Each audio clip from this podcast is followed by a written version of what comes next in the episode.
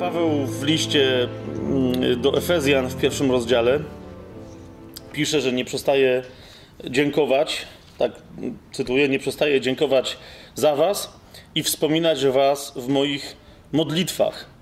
A więc dziękuję, ale jednocześnie prosi o co? Aby Bóg Pana naszego Jezusa Chrystusa, Ojciec chwały, dał wam ducha mądrości i objawienia ku poznaniu Jego. I żeby oświecił oczy serca waszego, abyście wiedzieli, jaka jest nadzieja, do której was powołał i jakie bogactwo chwały jest udziałem świętych w dziedzictwie Jego. Oraz jak nadzwyczajna jest wielkość mocy Jego wobec nas, którzy wierzymy dzięki działaniu przemożnej siły Jego.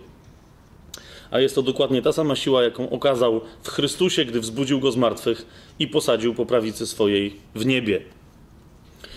Czasem ludzie pytają, dlaczego Paweł tu się modli yy, o oświecenie oczu serca, dlaczego się modli o ducha mądrości i objawienia, skoro przecież dzięki nowemu narodzeniu yy, mamy nowe serce i nowego ducha. To jest prawda. Yy, jesteśmy nowymi stworzeniami dzięki nowemu narodzeniu. Ale jednocześnie zwróćcie uwagę, że ten sam Paweł do, do tych wszystkich nowonarodzonych, do których się zwraca, cały czas woła o odnawianie swojego umysłu. Mówi: nawracajcie się nadal w swoim myśleniu, przemieniajcie się w swoim umyśle. Na czym zasadniczo ta przemiana e, ma polegać? Bo, bo umysł może wciąż być związany ze starym człowiekiem, czy jak mówi pismo, ze starym ciałem. Otóż nie chodzi o to, żebyśmy my czegoś więcej dostali, więcej światła, więcej mocy, bo jeżeli w nas działa ta sama moc, jaką Bóg okazał w Chrystusie, kiedy wzbudził go z martwych i posadził po prawicy swojej w niebie, to znaczy, że większej mocy już więcej nie ma. Po prostu. To jest największa, najpotężniejsza moc, jaka się może w nas objawić. Problem polega tylko na tym, nie, nie że nam czegoś nie dostaje, ale problem polega na tym, że my nie widzimy to, co mamy. Jasne jest to, co mówię? I dlatego e, on mówi: Macie nowego ducha i macie nowe serce jesteście dokładnie tymi, do których Jezus mówi, możecie uczynić te rzeczy, które ja czynię, a nawet jeszcze większe od tych, które ja czynię, bo ja idę do Ojca. Właśnie dlatego, że ja idę do Ojca. A zatem nie potrzebujemy więcej prosić, tak? Potrzebujemy więcej, o, o więcej prosić. Potrzebujemy więcej objawienia, potrzebujemy ducha mądrości, które nam przekaże objawienie, które nam pozwoli poznać Boga samego, to w jaki sposób On w nas zamieszkuje, to co w nas złożył, jaką potężną moc, żebyśmy dzięki temu poznaniu mogli się tym, co w nas zostało złożone, wreszcie mogli zacząć świadomie w pełni mocy posługiwać. Po to między innymi właśnie tak e, dogłębnie studiujemy e, Słowo Boże, ponieważ przebywając w Jego obecności, słuchając słowa, jak mówi samo słowo o sobie, wiara rodzi się ze słuchania, właśnie powstaje w nas wiara, a wiara e, nie jest wierzeniem, że coś jest, o czym nie wiem, czy coś jest, tylko znowu, jak mówi Biblia, wiara jest formą duchowego poznania. Tak? List do Hebrajczyków mówi wyraźnie, że dzięki wierze widzimy, yy, wiemy o tym, czego jeszcze nie widzimy. Tak? I doświadczamy tego, choć jeszcze tego nie mamy e, w rękach. W tym wypadku chodzi o dostrzeżenie tego, co mamy w sobie, a czym, żebyśmy się zaczęli, mogli zacząć posługiwać, potrzebujemy najpierw poznać, że to mamy. I po tym wstępie, żeby było jasne, o co, o co się modlę, e, Was wszystkich do tego, żebyście się do mnie przyłączyli, zachęcam. Ojcze, dziękujemy Ci, że nas gromadzisz.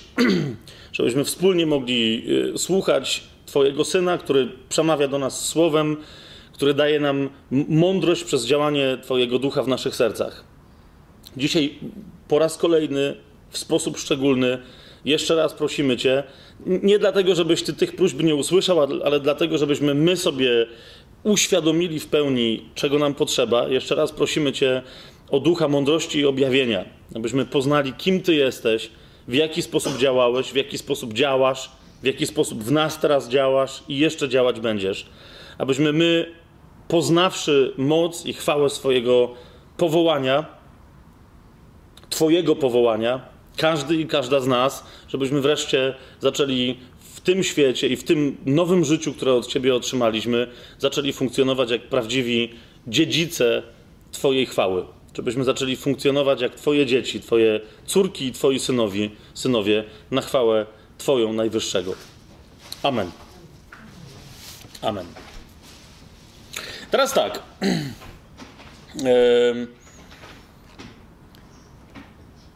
Zajęliśmy się podczas ostatniego naszego spotkania, e, weszliśmy od razu w, poza Księgą Bereshit w cały pięcioksiąg. Tak? Zwłaszcza chodzi nam teraz o drugą, trzecią, czwartą i piątą księgę e, mojżeszową, dlatego że po pierwsze takie granice tych ksiąg wyznacza nam tam, jak o tym sobie mówiliśmy, życie Mojżesza. Po drugie, dlatego, że wraz z życiem Mojżesza jest przedstawiane cało, całe prawo, które jest nazywane prawem mojżeszowym. I teraz e, ustaliliśmy sobie, i tym się ostatnio zajmowaliśmy, że chrześcijanin, chrześcijanka, ludzie nowonarodzeni, ci, którzy wierzą w Chrystusa, mocą właśnie tej wiary, wychodzą spod prawa. Tak, wychodzą spod prawa. Są pod łaską, a nie pod prawem, jak mówi święty Paweł w liście do Rzymian. Są pod łaską, a nie pod prawem. A więc nie tylko jesteśmy łaską zbawieni, ale od tej pory łaska stanowi dla nas źródło życia i także źródło y, y, praw, tak? które wyglądają zupełnie, może nie zupełnie inaczej, ale, ale przedstawiają się e, w odmienny sposób po coś innego i inaczej działają w naszym życiu niż prawo mojżeszowe. I teraz, ponieważ oczywiście my będziemy o tym wiele mówić, jak już dojdziemy do Nowego Przymierza wreszcie, tak? Ale to jest zawsze temat, który powraca i to widać teraz na, na tajemnym planie przy okazji takiego czy innego yy, pytania. Yy, to cały czas wraca, cały czas wraca i cały czas wraca, tak? Czy rzeczywiście tak jest, że chrześcijanin jest wolny od prawa? I teraz to pytanie się pojawia w paru kontekstach. Myśmy dzisiaj mieli mm, pokazać to, co w to, że pozostaje uniwersalne, bo prawo, jeszcze raz to powtórzę, zaraz sobie mm, troszeczkę temat zgłębimy, jeszcze raz to powtórzę, prawo mojżeszowe nas nie obowiązuje. I żadna część prawa mojżeszowego chrześcijan nie obowiązuje, włącznie z dekalogiem. Tak? Teraz ktoś powie, to co, w związku z tym wolno chrześcijanom zabijać, mordować? No oczywiście, że nie. Idzie mi tylko o to, że jeżeli ktoś przestrzegałby, czyli, czyli żyłby przestrzegając pewnych przykazań, dlatego że są przykazaniami prawa mojżeszowego, musiałby przestrzegać całego prawa. To jest wyraźnie w wielu miejscach stanowione i w Starym i w Nowym Przymierzu. Paweł wielokrotnie o tym przypomina. Tak? Jeżeli ktoś przestąpił chociaż jedno prawo, z całego prawa mojżeszowego, jeden konkretny przepis, jedną konkretną ścieżkę czy drogę z całego prawa mojżeszowego jest winien czego? Całego prawa. Właśnie dlatego, e, właśnie dlatego lepiej według mnie e, prawo nazywać zakonem właśnie, tak? Czyli jeżeli ktoś nie żyje według takiej czy innej reguły, to łamie całą regułę zakonu, po prostu.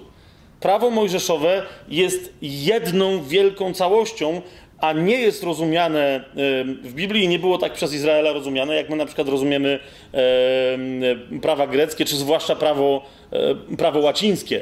Tak? Jeżeli ktoś przestąpił jakieś, jakąś zasadę dzisiaj, to jest sądzony i ewentualnie ukarany z tego przepisu, który złamał, a nie z innych. Tak? Tymczasem zauważcie, że jeżeli ktoś zasadniczo przestępuje prawo ceremonialne, prawo moralne czy prawo społeczne, bo tam takie trzy można odróżnić w prawie mojżeszowym, jeżeli ktoś w sposób zasadniczy to robi, to zawsze otrzymuje karę śmierci. Po prostu.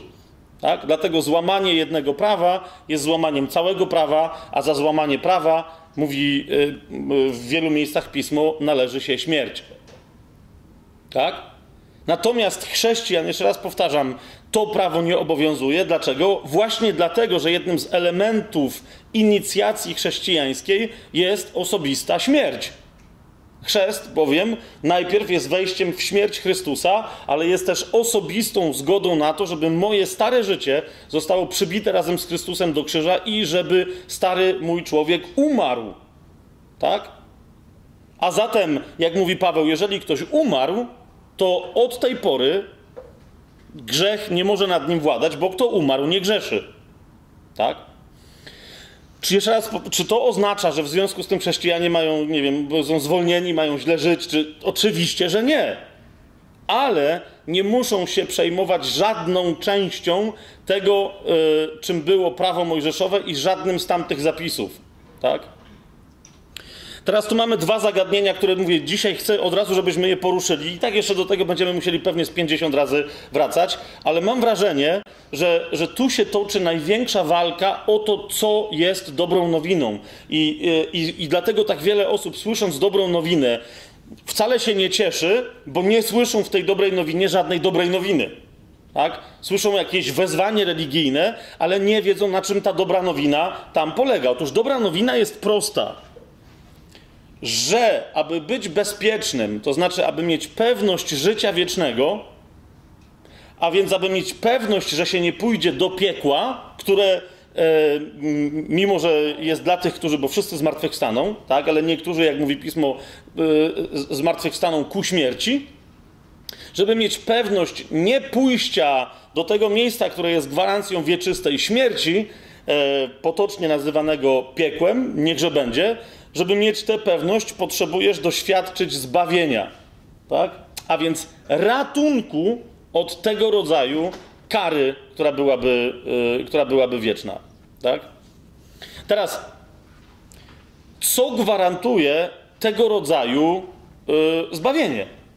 Wybawienie od właśnie takiej przyszłości. Niektórzy mówią, że no, w Starym Przymierzu to było prawo. Jeszcze raz, nie będziemy dzisiaj tego zgłębiać, ponieważ to jest, e, to jest zagadnienie na w ogóle inne, e, e, na inne rozważanie, ale jeszcze raz powtórzę, Pismo w wielu miejscach powtarza, że nie, prawo nie miało takiej siły, żeby kogokolwiek uratować od konsekwencji jego własnego grzechu. Po prostu. Tak? Natomiast to, y, y, w jaki sposób my otrzymujemy zbawienie, jeszcze raz to sobie powtórzmy. List do Efezjan, drugi rozdział, wersety 8 i 9. Tam jest wyraźnie e, wprost powiedziane: Łaską zbawieni jesteście przez wiarę. I to nie z Was, Boży to dar, nie z uczynków, aby się kto nie chlubił. Jego bowiem dziełem jesteśmy, stworzeni w Chrystusie Jezusie do dobrych uczynków, do których przeznaczył nas Bóg, abyśmy w nich chodzili. Nie z uczynków, aby się kto nie chlubił, i za chwilę właśnie pojawia się co, ale jesteśmy stworzeni do dobrych uczynków, tak? A zatem, w tym prostym tutaj fragmencie, co jest powiedziane? Że zbawienie nie dokonuje się z żadnego uczynku. To, że my jesteśmy stworzeni do dobrych uczynków, to jest coś innego tylko i wyłącznie ten jest zdolny do dobrych uczynków, kto jest zbawiony. Na tym właśnie cała rzecz polega. Tak? I dlatego te uczynki są dobre, ponieważ nie wykorzystuje ich w sposób, nie, nie czyni ich w sposób interesowny, a więc, żeby w ten sposób kupić sobie zbawienie, ale je robi. Dlaczego? Bo może. Bo do nich został stworzony. Nawiasem mówiąc, e, w zależności od tego, do czego kto został stworzony, a więc jakie jest kogo osobiste powołanie, takie też są jego dobre uczynki. Co dla jednego będzie dobrym uczynkiem, dla drugiego mogłoby być wręcz grzechem, powiedziałbym, tak? Jeżeli ktoś na przykład jest stworzony i ma fantastyczny dar do tego, żeby ludzi inspirować, a to często y, ten przykład na tam rozmaitych szkoleniach swoich podawałem, że wiecie, bo klasyczny e, taki przypadek e, e, dobrego uczynku to jest babcia z jakiegoś powodu, która ma przejść przez przejście dla pieszych, ale jest stara, ślepa, głucha czy jakaś tam i nie może, tak? I teraz dziecko co ty zrobisz, tak? Co będzie dobrym uczynkiem. I oczywiście dzieci na różnego rodzaju religiach, katechezach, innych historiach muszą odpowiedzieć, że no przeprowadzenie tej babci na drugą stronę. Jeszcze raz, to jest ok, w ramach takiego czy innego systemu moralnego to zapewne jest prawda. Ale z punktu widzenia chrześcijanina nie. Tak? Bo na przykład, jeżeli e, ja jestem tym małym dzieckiem i mam dar, do, wyjątkowy dar do inspirowania ludzi, przywracania im nadziei i tak dalej, to co jest moim zadaniem? Przekonanie tej babci, że może przejść sama. Rozumiecie o co mi chodzi? To, to jest to, to jest dobry uczynek. A zatem my jesteśmy stworzeni do dobrych uczynków, do jakich? I nie jest to wcale masło maślane, ano do takich, do jakich Bóg nas stworzył. Każdego i każdą z nas osobno, tak? Tu nie idzie o dobre uczynki, które będą przestrzeganiem prawa, przez, dzięki czemu nie pójdziemy do piekła, ale idzie o dobre uczynki, do których my jesteśmy stworzeni, a więc o te wspaniałe dzieła, o których Paweł między innymi mówi w pierwszym liście do Koryntian, w trzecim rozdziale, tak? On mówi, wszyscy budujecie na fundamencie Chrystusa, ale jest istotne, jak kto buduje, tak? Czy ty budujesz to, do czego y, zbudowania jesteś stworzona, czy jesteś stworzony, tak? Czy budujesz ze złota, ze srebra, z drogich kamieni, czy też z drewna, ze słomy i ze szmat. Tak? I teraz dlaczego? Bo, bo ty też trafisz jako chrześcijanka i jako chrześcijanin na sąd.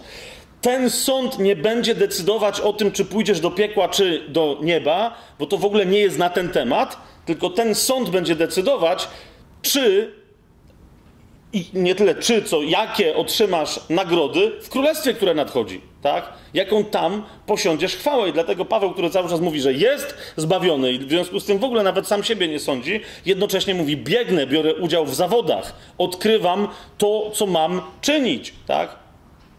I jeżeli jestem apostołem narodów, mówi, no to w związku z tym jestem nim jak najlepiej tylko się da, żeby jak największą nagrodę otrzymać. Zatem łaską jesteście zbawieni przez wiarę, nie z uczynków, żeby się nikt nie chlubił. Teraz zwróćcie uwagę, to jest zasada podstawowa. Idziemy teraz krok dalej. Biblia nie może być wewnętrznie sprzeczna. Jeżeli jest wewnętrznie sprzeczna, byłaby, to byłaby taką samą książką, jak wszystkie inne książki, które ludzie napisali. Ale my twierdzimy, że Biblia jest spójnym dziełem. Dlaczego? Ponieważ jej autorem jest Bóg i dlatego mówimy, że to jest pismo, które jest święte. Jeżeli Bóg natomiast jest autorem, a jest autorem tej księgi, to ta księga nie może mieć w środku żadnych wewnętrznych sprzeczności, bo to by znaczyło, że Bóg, który jest wszechwiedzący, sam nie wiedział, że w jednym miejscu napisał jedno, a w innym miejscu coś drugiego i to by stanowiło jakiś bezsens. Tak? A zatem tu mamy jedną dosyć jasną rzecz, i teraz mówię, w wielu miejscach my możemy y, tę historię powtórzyć, y, w sensie tę prawdę, tak, że jesteśmy łaską zbawieni. Otwórzcie sobie na przykład y, list Pawła do Tytusa. To jest króciutki list. Drugi, yy, trzeci rozdział. I zresztą, to, bo, bo, ta prawda widzicie, jest tak oczywista, że ona na różne sposoby jest wyrażana w liście do Tytusa, w drugim rozdziale, nawet w jedenastym wersecie, powiedzmy w ten sposób. I jest dokładnie to samo powiedziane, albowiem objawiła się łaska Boża, zbawienna dla wszystkich ludzi, i potem dalej nauczając nas, abyśmy wyrzekli się bezbożności i światowych porządliwości i na tym doczesnym świecie wstrzemięźliwie, sprawiedliwie i pobożnie żyli. Ale potem idziemy dalej. Trzeci rozdział, piąty werset, bo to o, o ten fragment mi chodziło. Zbawił nas Bóg, tak? Zbawił nas nie dla uczynków sprawiedliwości, które pełniliśmy, lecz dla miłosierdzia swojego przez kąpiel odrodzenia oraz odnowienie przez Ducha Świętego, którego wylał na nas obficie przez Jezusa Chrystusa, Zbawiciela naszego. Abyśmy usprawiedliwieni łaską Jego stali się dziedzicami żywota wiecznego, którego nadzieja nam przyświeca. Usprawiedliwieni łaską Jego. Tak? W żaden inny sposób. Aby nas zbawił, jeszcze raz zobaczcie w piątym wersecie, nie dla uczynków sprawiedliwości, które spełniliśmy, jakichkolwiek, a tylko i wyłącznie dla miłosierdzia swojego. Tak? To jest Jego decyzja, to jest Jego łaska i nie da się tego otrzymać w żaden sposób, jak tylko z darmowej, suwerennej decyzji Boga. Teraz dlaczego to yy, tutaj aż tak. Yy, za, jeszcze, jeszcze za chwilę jeden, yy, jeden fragment na ten temat. Nawiasem mówiąc, e, ostatnio ktoś mnie pytał, gdzie w jednym miejscu te trzy rzeczy, o których Piotr powiada, czyli kiedy mówi upamiętajcie się, czy też w innych y, tłumaczeniach nawróćcie się, przyjmijcie chrzest w imię Jezusa Chrystusa na odpuszczenie grzechów, a otrzymacie dar Ducha Świętego, gdzie w innych miejscach w Piśmie się pojawiają w jed, jakby w jednym ciągu, to zwróćcie uwagę, że, że tutaj ta droga, e, ta, ta podstawa nowonarodzenia w, właśnie w liście do Tytusa w tym trzecim rozdziale, w piątym wersecie jest, jest opisana, tak? Przyjęcie miłosierdzia Bożego przez wiarę, czyli odwrócenie się od, swojego, od starego człowieka i swoich starych grzechów, kąpiel odrodzenia, czyli jest jasna sprawa, że, że chodzi o chrzest i odnowienie przez Ducha Świętego. Tak? Takich miejsc oczywiście w Biblii jest e, więcej, ale to jest jeden, e, jeden z takich przykładów. I teraz tak. Jeżeli więc zbawienie może przyjść tylko z łaski, a nie z uczynków, to widzicie, z samego tego faktu wynika ta doktryna, nazwijmy ją tak, ale po prostu pewność zbawienia. Tak? Czy niektórzy mówią doktryna pewności zbawienia. Dlaczego? Oczywiście istnieje wiele innych fragmentów w Biblii, tylko mówię, to, to chciałbym, żebyśmy kiedyś po prostu zanurzyli się w tej radości ich studiowania w osobnej sesji. Tak? Więc istnieje wiele innych fragmentów, które wprost o tym mówią. Tak? Że jeżeli ktoś jest zbawiony, to jest zbawiony raz, a dobrze. Natomiast gdyby nawet tych fragmentów innych, które wprost o tym mówią, nie było, tak? to jeszcze raz, z tych, które mamy, które mówią, że zbawienie można przyjąć i można otrzymać tylko i wyłącznie z łaski przez wiarę, co wynika? Otóż ta sama doktryna o pewności zbawienia raz na zawsze. Dlaczego? No bo zwróćcie uwagę, gdybym ja nawrócił się, tak, a jest dzisiaj wiele denominacji, to nie chodzi tylko o Kościół katolicki, ale też wiele innych, tak, luteranów i tak dalej, i tak. Gdyby rzeczywiście tak było, że ja się nawracam i w jakiś tam sposób zaznaczam to nawrócenie przez wyznanie wiary, przez przyjęcie chrztu, niech będzie, tak? Ale moje grzechy są odpuszczone nie wszystkie, że Jezus się nie rozprawia z całą moją grzesznością, ale tylko i wyłącznie z moimi grzechami do tego momentu, to co to znaczy od tej pory?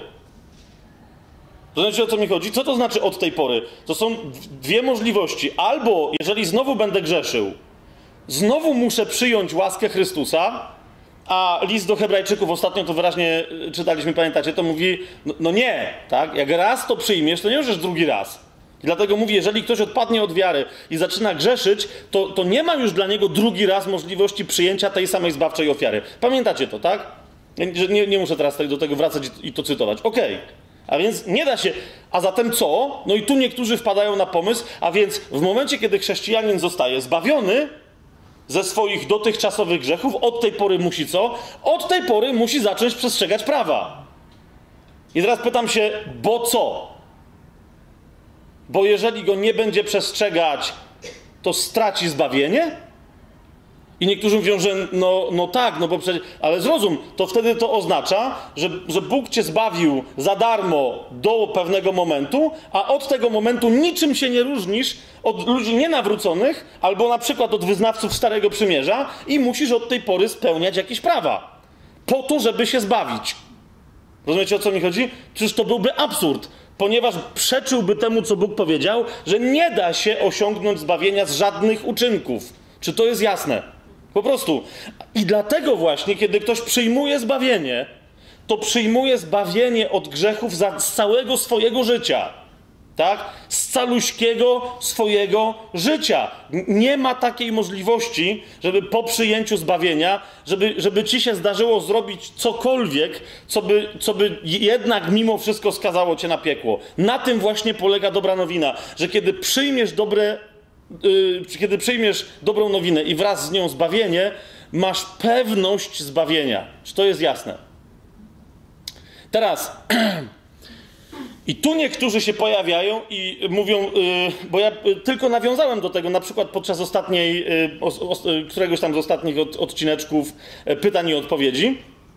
Bo tu się klasyczne jeszcze się pojawia, tak? To jest zawsze głos starego człowieka, który tam gdzieś się musi odezwać, tak? Który mówi, większej bzdury nie słyszałem. No właśnie dlatego Paweł w liście do Koryntian mówi, że ta dobra nowina, krzyż Chrystusa, jest głupstwem dla tego świata. No przecież to jest idiotyczne. Dlaczego? Mówi, no bo w takim razie ktoś se przyjmie to zbawienie i teraz co? Hulaj dusza piekła nie ma, tak? Będzie robił co chce, będzie łaził po świecie, mordował, grabił, kradł, gwałcił tak? Otóż, otóż, po pierwsze, e, pismo dokładnie taką postawę bardzo wyraźnie adresuje, tak? Ale jeszcze zanim do tego przejdziemy, jak Pismo Święte e, ten temat adresuje, co chcę powiedzieć? Ktoś, kto, kto, kto posługuje się tego rodzaju argumentem, albo jeszcze tego nie wierzy, nie doświadczył, albo nie wierzy po prostu wprost, w to, że nowe narodzenie jest stworzeniem nowego człowieka. Krótko mówiąc, mówi, y, traktuje nawrócenie i chrzest i przyjęcie daru Ducha Świętego jako pewne akty zewnętrzne. Nie wiem, czy rozumiecie, o co mi chodzi. Tak? Jako pewne akty zewnętrzne, po których e, ma się zachowywać pobożnie, ale tak naprawdę to nic nie zmienia, tylko od tej pory musi, nie wiem, zacząć chodzić do kościoła, jakieś pobożne uczynki czynić, żeby było widać, że się nawrócił. Tymczasem nawrócenie, przyjęcie chrztu, przyjęcie daru Ducha Świętego powoduje w, pełni całkowite narodzenie się nowej istoty na tej ziemi. Pojawienie się nowego stworzenia, które ma zupełnie nową naturę. No, o tym właśnie mówi Paweł, tak? Że to jest zupełnie nowa natura, która automatycznie wsłuchuje się w ducha, a ten duch mówi, jakie jest naturalne życie tego nowego stworzenia, tej nowej istoty. Tak? Natura człowieka, który jest upadły, który nie jest duchowy, który jest skażony, nie jest zupełnie zła, ale człowiek upadły ma tendencję do grzechu. I dlatego wyobraża sobie, że tylko tam we wszechświecie może być porządek, gdzie jest bat, który pilnuje tego porządku. Gdzie jest struktura, która pilnuje tego porządku, gdzie jest prawo, które określa, jak ma wyglądać porządek, i gdzie jest egzekucja, jeżeli ktoś nie przestrzega tego prawa. Rozumiecie o co mi chodzi, tak? Wszystkie wspólnoty, nawet wspólnoty chrześcijańskie, wspólnoty kościelne, które się właśnie tak strukturyzują, de facto są wyrazem niewiary w nowe stworzenie. Po prostu. Bo mówią, dobra, Bóg w nas działa, ale my jakoś musimy tego pilnować, bo Bóg aż tak chyba nie działa, tak? A zobaczcie, cały, całe dzieje apostolskie, cały Nowy Testament, tam co najwyżej jedni drugich upominają, tak? Ale cały czas mówią, ja cię nie potrzebuję pouczać i ty mnie nie potrzebujesz pouczać, bo mamy tego samego Ducha Świętego. Przecież wiesz, jaka jest prawda, tak? Niemniej do tych, którzy mówią, że czyli żeby to miało tak być, otwórzcie sobie list do Rzymian, szósty rozdział, rzecz jasna. Wersety od 15 będziemy czytać, tak?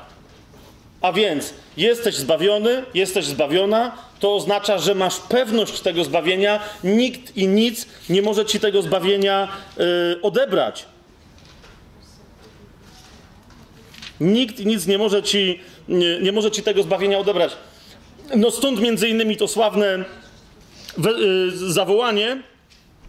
Yy, no widzicie, siłą rzeczy żeśmy wylądowali, przynajmniej, bo dlatego, że jesteśmy obok. Przynajmniej w jednym wersecie, który z tych wielu, który mówi o pewności zbawienia, to jest list do Rzymian, ósmy rozdział, pierwszy werset. Przeto teraz, przeto teraz nie ma żadnego potępienia dla tych, którzy są w Chrystusie Jezusie. Kropka. Tak? To jest list do Rzymian, ósmy rozdział, pierwszy werset. Przez to teraz nie ma żadnego potępienia dla tych, którzy są w Chrystusie Jezusie. Koniec, nie ma żadnej dyskusji na ten temat. I takich fragmentów w Biblii jest więcej. Ale wróćmy do szóstego rozdziału, bo wtedy niektórzy mówią, no to przecież to jest bzdura kompletna, tak?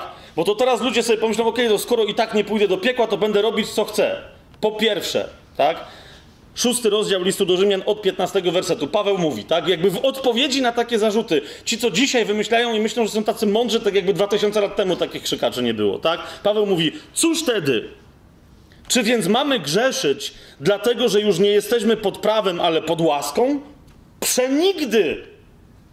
Widzicie to? Mówi, przecież walnijcie się w czoło. No kto tak mówi?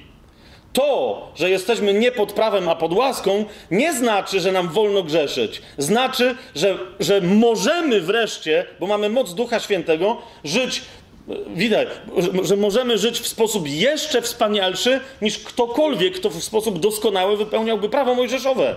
Tak? Dlatego tym, którzy na podstawie prawa mojżeszowego Jezusowi odpowiadali, co znaczy wypełniać prawo, Jezus mówił: Niedaleko jesteś do jednego, do drugiego i do następnego. Niedaleko jesteś od Królestwa Niebieskiego, ale jeszcze nie jesteś w nim. Tak? A więc Paweł mówi: Cóż wtedy? Czy mamy grzeszyć dlatego, że nie jesteśmy pod zakonem, ale pod łaską? Przenigdy. Czyż nie wiecie, że jeśli się oddajecie jako słudzy w posłuszeństwo, stajecie się sługami tego, komu jesteście posłuszni, czy to grzechu ku, śmier ku śmierci, czy też posłuszeństwa ku sprawiedliwości. Nie wiecie tego? A więc ty możesz być nowym człowiekiem.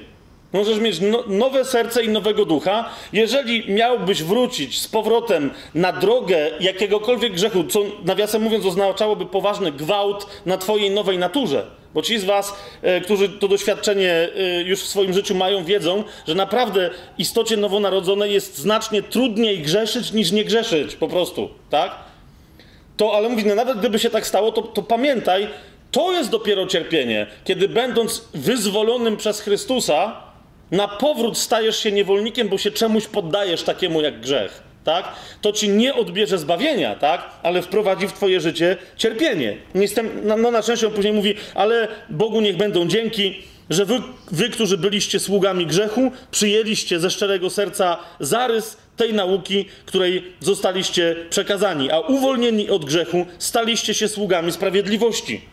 Tak? On mówi, Bogu niech będą dzięki. List do Hebrajczyków mówi o tym, e, co się dzieje, kiedy ktoś, mając pełne e, oświecenie, mimo tego e, wróciłby jednak do jakiegoś grzechu i jeszcze chciałby w nim trwać. Tam Paweł wyraźnie mówi, nie pozostaje mu nic innego wtedy, tak? Nie pozostaje mu nic innego, jak tylko czekać na sąd ognia, tak? Bo dostanie swoją karę. Tą karą nie będzie wieczne potępienie, ale nie jest tak, że chrześcijanin, który sobie pofolgował i puścił się w swoim życiu i poddał się na powrót e, pod kontrolę e, grzechu, tak? To nie jest tak, że nie zostanie z tego powodu ukarany. Widzicie, Wręcz czasem bywa tak, Paweł, bo ja teraz też, tych zasad nie będę roztrząsał, zasad, jakimi powinien rządzić się Kościół, tak? Ale pamiętacie, e, sam Pan Jezus mówi, tak? Jeżeli widzisz, że twój brat grzeszy, czyli ktoś, kto już jest w ciele Chrystusa, ktoś, kto jest nowonarodzony, tak? Mówi, jeżeli widzisz, że on grzeszy, upomnij go w cztery oczy. Jeżeli to nie pomaga, weź ze sobą brata i upomnijcie go we dwóch, tak? Jeżeli to nie, przyprowadź go przed Kościół, żeby wiedział, że cały Kościół wie o jego grzechu. Ale jeżeli nawet to mu nie pomoże, co się wtedy dzieje? Mówi Paweł. Niech od tej pory będzie ci jak poganin i grzesznik, jak celnik, tak? Jak poganin i celnik, nie, nie, nie grzesznik. Jak poganin i celnik. Od tej pory to już jest jego sprawa. Mówi, takiego wyrzućcie z kościoła. Czy to znaczy, że on nie będzie zbawiony? Nie, ale nie może uczestniczyć w jedności ciała Chrystusowego. Tak? Y, w ekstremalnych przypadkach, jeżeli sobie przypomnicie, jeżeli sobie przypomnicie y, na przykład dzieje apostolskie, pamiętacie, tam, tam jest dwójka zbawionych ludzi, małżeństwo. Nie, mniejsza o to, nie będziemy teraz tam sięgać, tylko o, o tym mówię, tak? E, oni przychodzą do, do Piotra i, i, i mówią, że, o, że całe, wszystkie pieniądze, które mają ze sprzedaży domu, tam jakiegoś majątku, przekazują Kościołowi, tak? Teraz sęk w tym, nie wiadomo po co oni to robią, tak? Coś próbują przechachmęcić, a jednocześnie wszystkim pokazać, że są świetni i że w ogóle wszystko oddają, tak? Podczas gdy mogliby powiedzieć, oddajemy trzy czwarte kościołowi na potrzeby wszystkich tu biednych i tak dalej, ale część sobie zostawiamy, no bo po prostu tak chcemy. Zresztą Piotr im o tym mówi, przecież nikt wam nie kazał tak zrobić. Ale jeżeli przychodzicie i kłamiecie, to kłamiecie nie mnie, tylko kłamiecie Bogu, kłamiecie Duchowi Świętemu. I co się dzieje? E, najpierw, najpierw mąż, a potem żona umierają na jego oczach. Tak? Teraz niektórzy, niektórzy powiadają, y, że no okej, okay, czyli co to oznacza? No właśnie, to jest kara, tak? To jest kara. Niektórzy chrześcijanie dlatego krótko żyją. Paweł o tym mówi w pierwszym liście do, Kory do Koryntian, e, bardzo, bardzo mocno e, na to wskazując. E, on mówi o tym, że, że niektórzy chrześcijanie za krótko żyją właśnie dlatego, że, że nie idą za swoim powołaniem. Wiecie o co mi chodzi? I Bóg skraca im życie, żeby nie namnażali tych grzechów, które by jeszcze podbiły im karę, że tak powiem, później w królestwie. To jest to tak? No nie ma żartów. Paweł, tu chciałem do tego sięgnąć, ale nie, nie nie, nie, będziemy się, nie, nie będziemy się w te, w te tematy bardziej jeszcze teraz zagłębiać. Bo mówię, bo to nie, jest, to nie jest dzisiejszy temat, ale to jest ważne, żeby to powiedzieć. Dlatego Paweł na przykład, jak mówi o odstępcach, o jednym konkretnym odstępcy we wspólnocie korynckiej, Paweł mówi, jeżeli was nie słucha i, i postępuje przeciwko Kościołowi, oddajcie takiego szatanowi. Dlaczego? Mówi, bo lepiej będzie, jeżeli jego ciało pójdzie na zatracenie, ale on zostawi ducha swojego nieskażonego, niż żeby miał zasmucać ducha świętego takim swoim postępowaniem. Tak? To jest właśnie to, jeżeli, jeżeli wspólnota wysyła na zewnątrz wierzącego, tak? bo on trwa w swoim grzechu, to jest to po prostu, tak? Jesteś pod tą władzą, której sam się poddajesz. Nikt nie może wziąć pod buta chrześcijanina, chyba że chrześcijanin sam się pod jakimś butem postawi. Bo według wiary swojej otrzymuje. Tak? I dlatego on mówi: zostawcie takiego, y, zostawcie takiego szatanowi. Tak? Jan w swoim liście pierwszym pod koniec mówi: wyznawajcie sobie nawzajem grzechy. Nie po to, żeby one były odpuszczane, tak? ale właśnie w ramach tego całego procesu, którym jest przemiana umysłu. Tak? Ale on mówi, ale nie te, które są śmiertelne, czyli, czyli te, które normalnie w życiu po prostu zrywają więź z Bogiem. Tak? Mówi, za, bo wtedy y, tych nie i za, i za tych się nie módlcie. Mówi, za tych nie mówię, żeby się modlić. Tak? Nie chodzi o ich utratę zbawienia, ale jeszcze raz, idzie o ich jawne upamiętanie się, tak? I zademonstrowanie, że nie wracają do starego życia, ale walczą przy pomocy nowego ducha ze starym człowiekiem, bo tendencje starego człowieka w nas po chrzcie, po otrzymaniu potężnego daru Ducha Świętego cały czas zostają. Tak? Ale jeszcze raz, gdyby nawet ktoś im uległ, nie traci zbawienia. To byłoby absurdalne, to byłoby bez. Yy, wtedy by się pismo zupełnie kupy nie trzymało. Tak? Teraz, jak sobie jeszcze otworzycie list do e, Galacjan, żebyśmy ten temat yy, mieli wreszcie. Yy, odpowiednio potraktowany. Drugi rozdział. Cały w ogóle list do, do Galacjan jest, wiecie, bo, bo, ponieważ tam w pewnym momencie przyszli chrześcijanie właśnie żydowskiego pochodzenia i zaczęli wmawiać chrześcijanom, że dobra, fajnie, w porządku, łaską jesteście zbawieni, ale wobec tego teraz powinniście przejść na judaizm. Tak? Więc y, nigdzie tak y, potężnie Paweł tego tematu nie rozwija, jak w liście do Galacjan i jednocześnie tak, y, tak ostro. Tak? Najpierw drugi rozdział, jakbyście sobie otworzyli. Drugi rozdział listu do Galacjan od 15 wersetu będziemy czytać. Widzicie, on pisze do, do, tych, do tych Galacjan jako do pogan, a więc do ludzi, którzy nie znali prawa mojżeszowego i dlatego to jest bardzo istotne, jak on tutaj im przypomina, mówi, wy nie jesteście Żydami, więc w ogóle nie wiecie o co chodzi, a my jesteśmy Żydami, a jednak zobaczcie, że żeby się zbawić, musieliśmy zrobić dokładnie to samo, co wy i nic więcej, tak? Czyli mówi, cytuję teraz dokładnie, to jest Galacjan, drugi rozdział, wersety 15-16, my jesteśmy Żydami z urodzenia, a nie grzesznikami z pogan, w domyśle tak jak wy. Wiedząc wszakże, Zobaczcie, co tu jest napisane. Wiedząc wszakże, że człowiek zostaje usprawiedliwiony nie z uczynków zakonu, a tylko przez wiarę w Chrystusa Jezusa, i myśmy w Chrystusa Jezusa uwierzyli, abyśmy zostali usprawiedliwieni z wiary w Chrystusa, a nie z uczynków prawa, ponieważ z uczynków prawa nie będzie usprawiedliwiony żaden człowiek. Jasne to jest? Więc to jest, jeszcze raz, im tu Paweł podkreśla, tak, że to nieważne, Żyd czy poganin, po prostu przestrzegając prawa, nie może być w żaden sposób usprawiedliwiony. Przestrzegając, tak, a nie, że jak go będzie łamał, przestrzegając. I teraz, a, ale tam, ale był drugi tam temat, mianowicie ci przeszli no dobra, ale teraz jak już jesteś zbawiony, to teraz według jakiego kodeksu moralnego masz żyć? I ci się zgłosili ochoczo, mówią: No właśnie, a gdzież lepszy kodeks moralny niż prawo mojżeszowe? Tak? I na takie diktum Paweł w trzecim rozdziale odpowiada, od pierwszego wersetu, jak sobie razem ze mną prześledzicie, e, do piątego. O głupi Galacjanie, on tam krzyczy, tak? Głupi Galacjanie, kto was omamił, was, przed których oczami został wymalowany obraz Jezusa Chrystusa ukrzyżowanego? Jeszcze raz, tak? Co znaczy wymalować przed czyimiś oczami obraz Jezusa Chrystusa ukrzyżowanego? Wymalować przed czyimiś oczami perspektywę wiecznego zbawienia, której nikt ci nie może odebrać. To jest jasne? To, o czym on tu, tu wcześniej mówi. I teraz. Chcę się dowiedzieć od was tego jednego. Tak? Bo on mówi, wymalowano przed waszymi oczami obraz Jezusa Chrystusa ukrzyżowanego, doświadczyliście mocy i co myślicie, że teraz będzie fajnie, jak nagle pokażecie sami przed sobą, że teraz zaczynacie spełniać uczynki prawa? Zobaczcie, co tam się dzieje dalej. Chcę dowiedzieć się od was tego jednego. Czy przez uczynki zakonu otrzymaliście ducha, czy przez słuchanie z wiarą? To jest pierwsze. Oczywiście odpowiedź, to jest pytanie retoryczne, oczywiście, że przez słuchanie z wiarą, tak? Dalej, to czy aż tak nierozumni jesteście? Rozpoczęliście w duchu, a teraz chcecie kończyć na ciele? On mówi, ten, mając życie od ducha, dalej się dowiemy, nawiasem mówiąc, w tym samym e, liście, do ducha się też stosujcie. Prawo jest powrotem do ciała, po prostu, tak? Czy aż tak nierozumni jesteście, rozpoczęliście w duchu, a teraz na ciele kończycie? Czy daremne były tak liczne wasze doznania? Rzeczywiście byłyby daremne, mówi Paweł.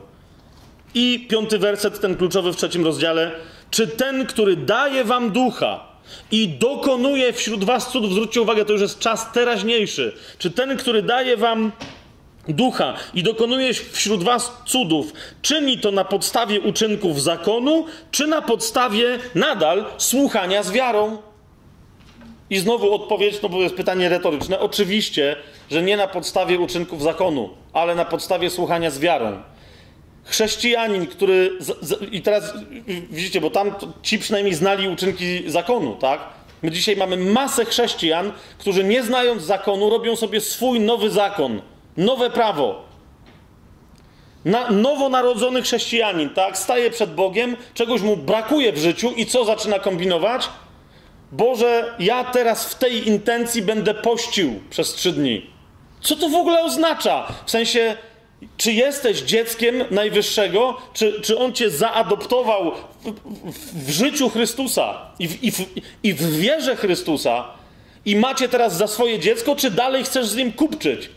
Rozumiesz? Co prawda prawo nie mówi o tym, że, że jak przepościsz trzy dni, to masz walutę, żeby od Boga coś tam kupić, tak? Ym, więc, no ale to jest właśnie, to jest stworzenie swojego prawa. Rozumiecie, o co mi chodzi? Albo ktoś na przykład zrobił coś głupiego w życiu, obgadał kogoś drugiego, tak? I teraz co robi? Pada na kolana i pokutuje przed Bogiem, ale co? W sensie prosi go o przebaczenie. Zauważ, wie, wiecie o tym, niektórzy zaraz tak na mnie patrzą. Ja sam tak parę razy zrobiłem. Kapujecie? I potem wie, a co ja w ogóle robię? Proszę Boga o przebaczenie grzechów, za które wczoraj dziękowałem mu, że mi przebaczył? Przecież mi przebaczył wszystko, tak? Więc jeżeli mamy na sobie nawzajem wyznawać grzechy, tak? To nie po to, żeby doznawać zbawienia, odkupienia, bo to wszystko jest załatwione, ale po to i, i, i, i zmieniać swój umysł, tak? Właśnie po to, żeby, żeby, żeby sobie uświadamiać swoją nową naturę, tak? Że ja jestem synem, jestem, jesteś córką, jestem, jesteśmy dziedzicami u Boga, tak?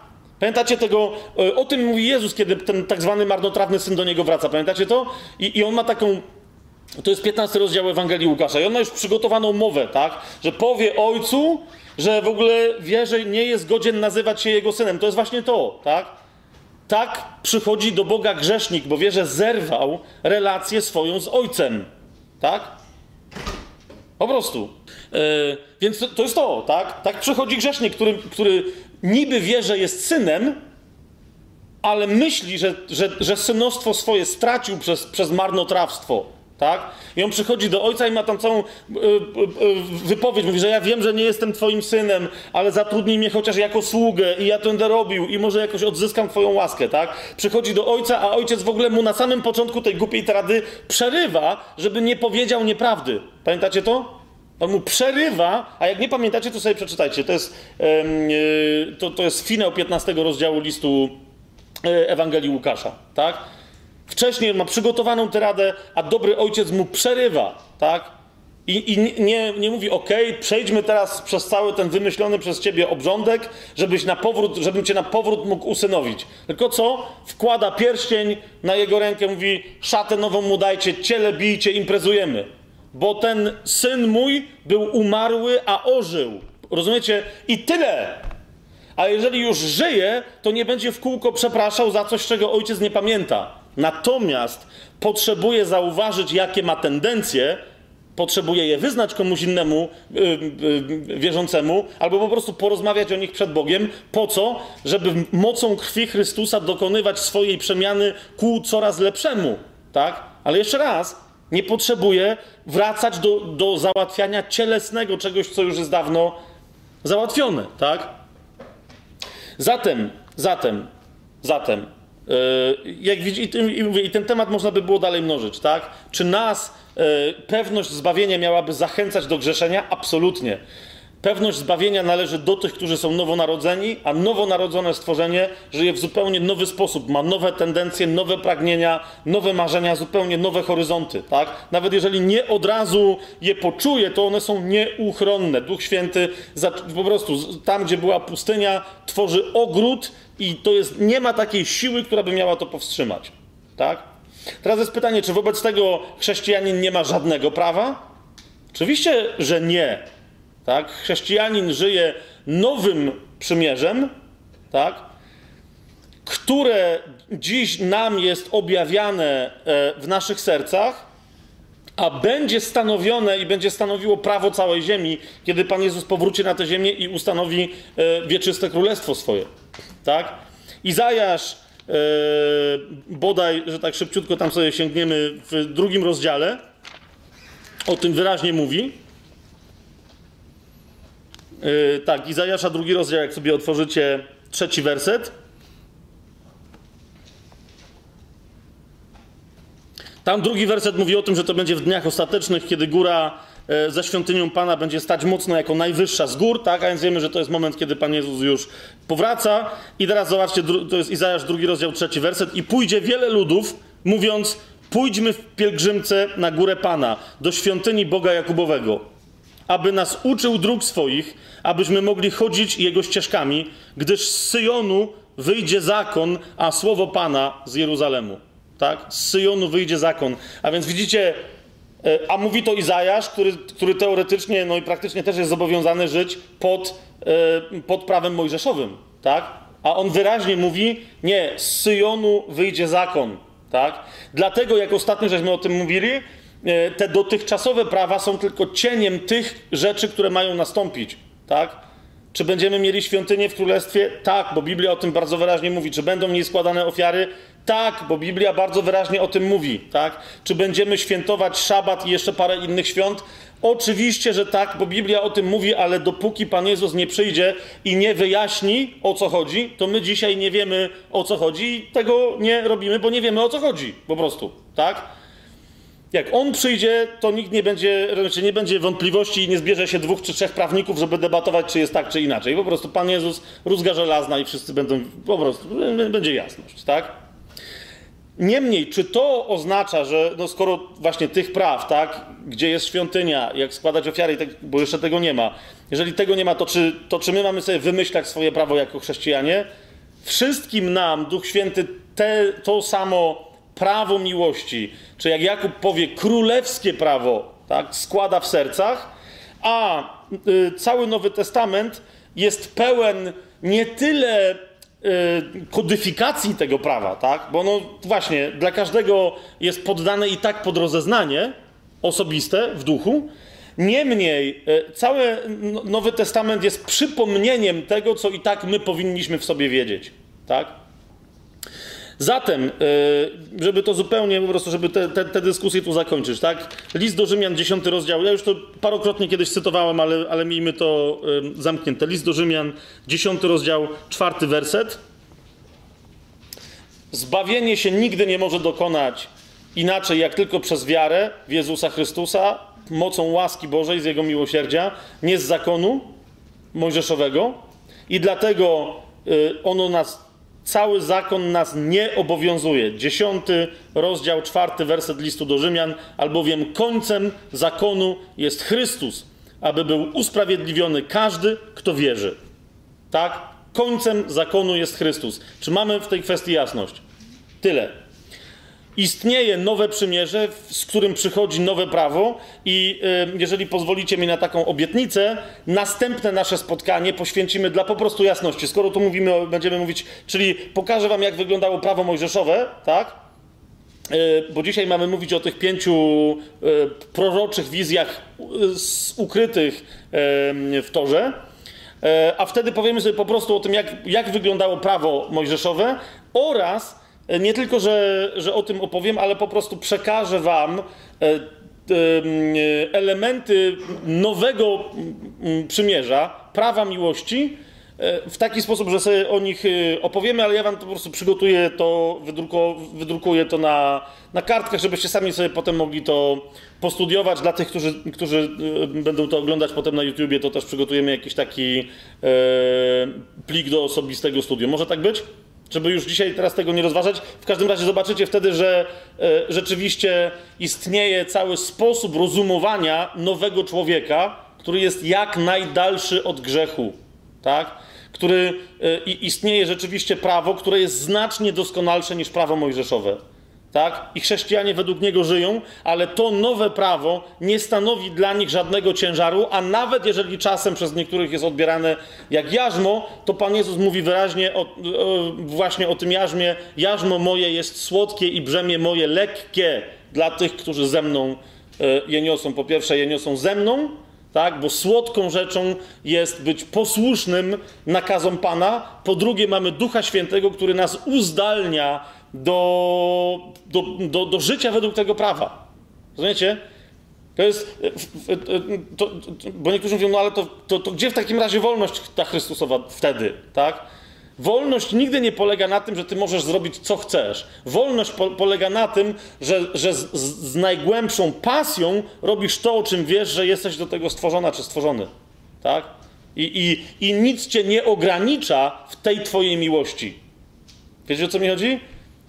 Człowiek, człowiek, któremu właśnie brak wolności, to jest człowiek, który na przykład wie, że nie wiem, ma pisać powieść, ma pomysł, wszystko rozumiecie, ma ogień, ale, ale, ale ma też zachcianki, tak? Teraz się musi umówić z tą dziewczyną, potem z tamtą, potem musi przyćpać, potem se pogadał z, z kolegami przy piwie i w ten sposób trzy lata nie napisał powieści, bo mówi, że jest wolny, tak?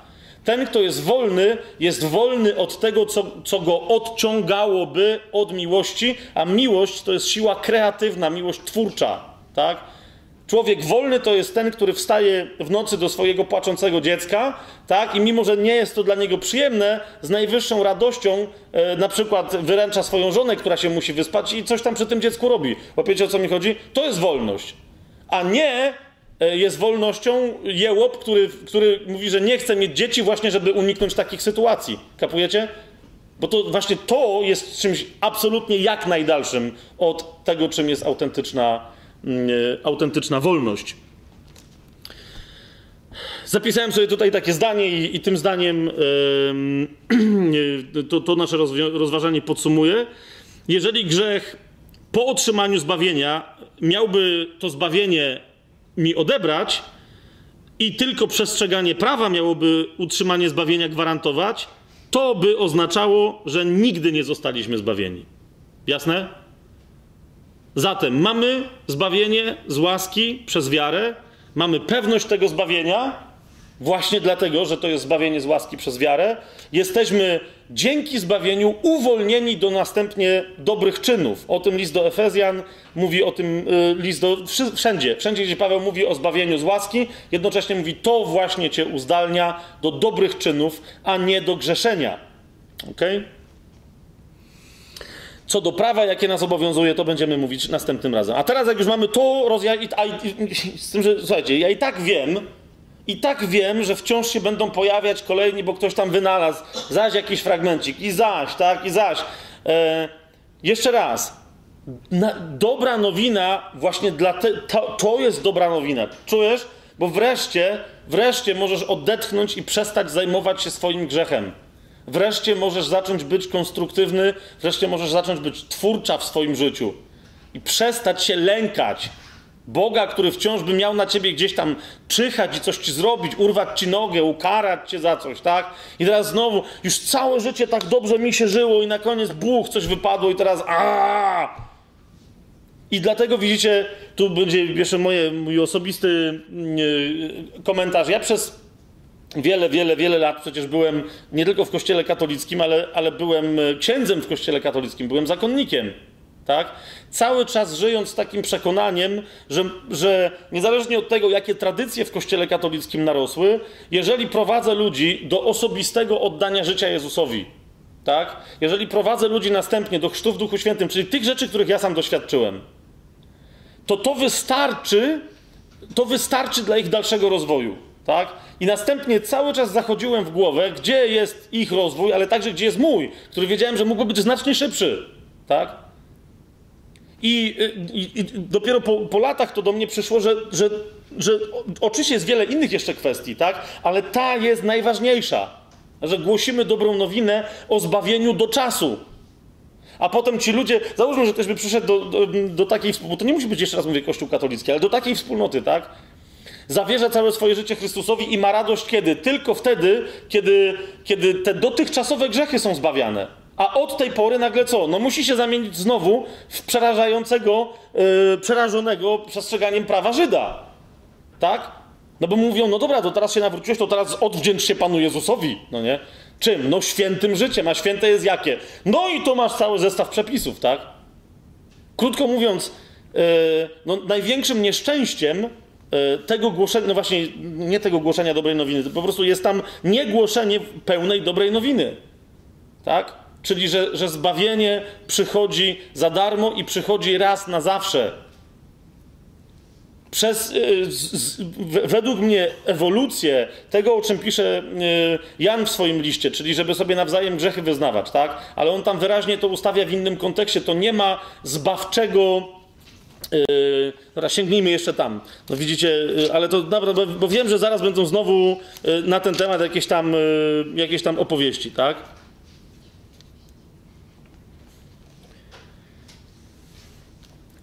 Mianowicie jest tak. Yy, pierwszy list Janowy, piąty rozdział, szesnasty werset.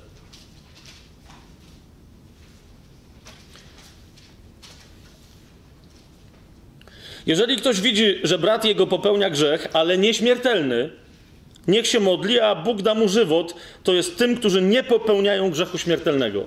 Tak? I tu chodzi o życie nie wieczne, tylko o życie, po prostu tu, na tym, w tym życiu będzie zachowany. Tak? Wszak yy, jest grzech śmiertelny i nie o takim mówię, żeby się modlić. Po prostu. Wszelka nieprawość jest grzechem, ale nie każdy grzech jest śmiertelny. Wiemy, że żaden z tych, którzy się z Boga. No, no, właśnie, i teraz niektórzy tutaj, tutaj się na tym zatrzymują, widzisz? I mówią, i teraz tu usprawiedliwiają cały potem proces yy, yy, spowiedzi, tak? Ale, ale myślę, że z czasem ta, ta spowiedź wyewoluowała wręcz środek, w, w środek zbawienny Czyli, że tak naprawdę, nawet przyjmując chrzest, człowiek nie doświadcza, nie doświadcza całkowitego zbawienia, tak? Ale tylko z tych grzechów do tej pory, a de facto spowiedź jest jakby powtarzającym się chrztem za następne jakieś tam etapy, tak? Co pierwszy piątek, co tydzień, codziennie, jakkolwiek, tak? No i teraz mówią, no bo przecież tu jest tak napisane. No ale jeżeli tu jest tak napisane, to teraz zwróćcie uwagę, jaki jest kontekst, tak? 18 werset mówi: Wiemy, że żaden z tych, którzy się z Boga narodzili, nie grzeszy ale że ten, który z Boga został zrodzony, strzeże go i zły nie może go tknąć. My wiemy, że z Boga jesteśmy, a cały świat tkwi w złem, tak? A więc widać, że nie chodzi tu o, yy, o zbawianie, tak? Co więcej, cały ten fragment od 13 wersetu zaczyna się. To wszystko wam napisałem w tym liście, zobaczcie. Którzy wierzycie w imię Syna Bożego, abyście wiedzieli, że macie żywot wieczny. To po polsku nawet nie brzmi tak mocno, jak to jeszcze brzmi tu po, po grecku, tak? To wam napisałem, żebyście, po prostu tu chodzi o to, żebyście mieli pewność, o to chodzi, tak? Żebyście wiedzieli, że macie żywot wieczny i już, i, i tam jest, tak, to jest taki definitywny taki czasownik, który oznacza, że po prostu, no, że to oznacza, że już tyle, no już się nie da tego odwrócić. Tak? A więc ewidentnie ta kwestia wyznawania grzechów służy czemu innemu wzrostowi osobistemu, tak? Pracy, e, e, wyzwalaniu się od, od, od, e, od, tendencji starego człowieka, o czym wszędzie Paweł mówi, tak? a nie kolejnemu dozbawywianiu człowieka. Tak? Więc, yy, więc, więc w, w, tej mojej posłudze ja to właśnie zauważyłem, tak? że jeżeli ludzie nie doświadczają pełni zbawienia, to dlatego w kółko, yy, to znaczy są na zerze. No bo zbawienie jest, jest, jest co? Jest, jest odpuszczeniem grzechu. To jak Paweł mówi, tak? Twój zapis dłużny jest przybity do krzyża Chrystusa. Krótko mówiąc, miałaś długi? Czy miałeś długi? Tak? A, ale co się stało? Jesteś na zero. I teraz, jeżeli nic z tego dalej nie wynika, tak? Albo wręcz wynikasz, dobra, jesteś na zero, ale znowu możesz zaciągnąć długi, no to wiesz, no to to jest cały czas dokładnie to, tak? Znowu ktoś pogrzeszy, teraz chce przystąpić do komunii, no bo właśnie, bo nie ma pełnej komunii z Bogiem, czyli jedności, nie ma społeczności z Bogiem, to co? No to musi znowu się spowiadać po co? Żeby z tych kolejnych grzechów po chrzcie, żeby znowu był zbawiony, tak? Nawiasem mówiąc, y, w niedorzecznym stwierdzeniu, bo przecież w konfesjonale wielokrotnie powtarzałem, że to ja odpuszczam tobie grzechy. No, no bo taka jest formuła, rozumiecie? Teraz, no po prostu, no, bo taka jest formuła, tak? Nie Jezus odpuszcza ci grzechy, tylko, tylko ksiądz musi powiedzieć to, że ja odpuszczam tobie po całym tam wcześniejszym i ja odpuszczam tobie grzechy, tak? W imię Ojca i Syna i Ducha Świętego, więc y, to już to, to pomijam, tak? Bo nikt nie może grzechów odpuścić, tylko Bóg, tak? Jezus, który jest objawieniem, y, y, jako człowiek, objawieniem Boga, Boga na ziemi. Dopiero to uświadomienie sobie tego faktu, tak? Że trzeba ludzi prowadzić nie tylko do zawierzenia swojego życia e, Jezusowi, po prostu, ale do chrztu świadomego, wodnego, który jest decyzją na swoją śmierć, śmierć starego człowieka i powstaniem nowego człowieka we mnie, oraz wtedy dopiero ro, przyjęciem w pełni daru Ducha Świętego, to dopiero powoduje, że od zera zaczynasz iść w górę, tak? Po prostu, bo to jest gwarancja, że jak dojdziesz do tego zera, to z tego zera, poniżej tego zera nigdy nie spadniesz. To jest ta gwarancja, tak? To jest twój fundament i teraz od tej pory, jak mówi, jak mówi Paweł w liście do Rzymian w trzecim rozdziale, to masz założony fundament Chrystusa teraz. Jak na nim budujesz, to się będzie liczyć, tak? Staniesz przed nim i teraz y, zwróćcie uwagę, ci, y, to są przypowieści o tych, którzy otrzymali miny czy talenty, tak?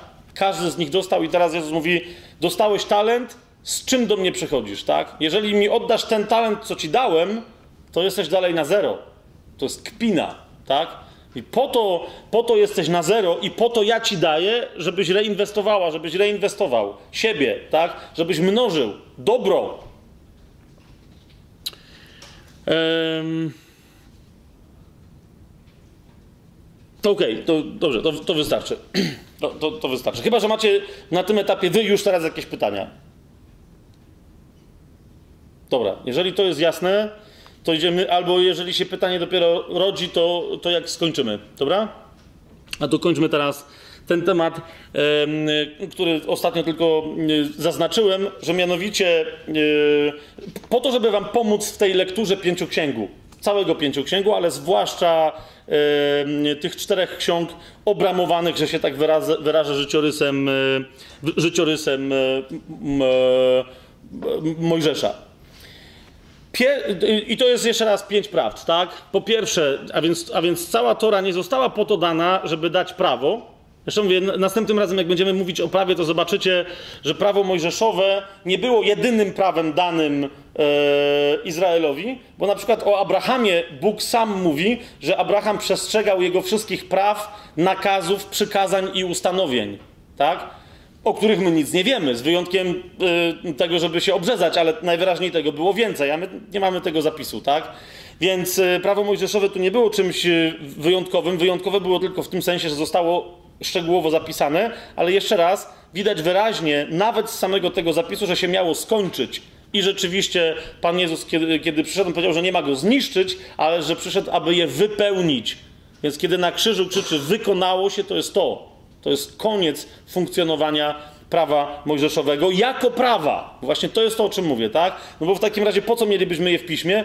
Ponieważ ono nadal zawiera w sobie zapieczętowane, cudowne przekazy na temat tego, o czym mówi Nowy Testament, a nawet na temat naszej przyszłości, której jeszcze nie doświadczamy, tak?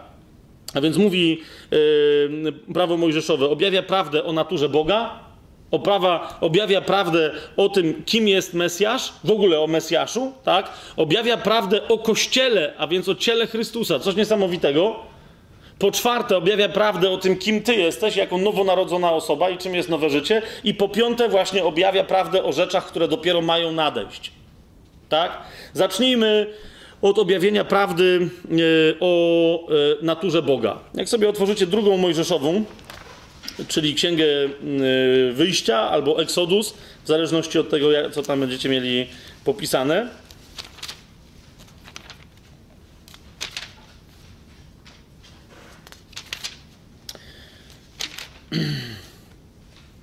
Druga Mojżeszowa, trzeci rozdział. Jeszcze raz, ja nie będę wam teraz tych pięciu y, ścieżek przekazywać komplementarnie, żeby wam nie psuć zabawy, a wręcz żeby, żeby ją jeszcze podpikantnić, osobistego czytania. Y, dosłownie, weźcie sobie jeden temat, tak? Objawienie prawdy o naturze Boga. I teraz czytacie samą tylko Torę. Teraz tak, y, ktoś powie, y, ostatnio miałem taką rozmowę z kimś, e, że to fajnie, że Pan Jezus przyszedł, e, bo jakby nie przyszedł, to mój Boże, ten Bóg w Starym Testamencie jest taki straszny, no nie? A Pan Jezus dopiero objawił Boga nowotestamentowego i że Rozumiecie, tak jakby był jakiś dwóch bogów, no nie jest Bóg starotestamentowy i on zasadniczo jest potworny i na szczęście przyszedł Pan Jezusek, przylizany, hipis, tak? nie palący może trawy, ale zasadniczo taki ogólnie spolegliwy i on dopiero powiedział, że Bozia jest miłością. To jest jakieś straszliwe nieporozumienie. Jak zawsze jak się pytam, skąd, skąd wiesz, jaka jest prawdziwa natura Boga? I, I wszyscy mówią, no, jeżeli w ogóle się znają, tak? Pierwszy list Jana, tak? Czwarty rozdział, który werset? Ósmy, tak? E, Bóg jest miłością, tam jest napisane. No fajnie, nie? To jest taka filozofia. Ale powiedz mi, gdzie w Nowym Testamencie Bóg wprost mówi do ciebie jako do człowieka, albo do kogokolwiek, że go kocha? Gdzie? Daję wam teraz czas, no nie? Skan. Zróbcie sobie wewnętrzną konkordację. Co pamiętacie z Nowego Testamentu? Gdzie jest powiedziane wprost do człowieka, że go kocha? Miłowałem syna, tak ja was miłowałem. Hmm? Bóg miłował syna, tak on was miłował, coś takiego. Jest powiedziane, oczywiście Jan 3,16, tak?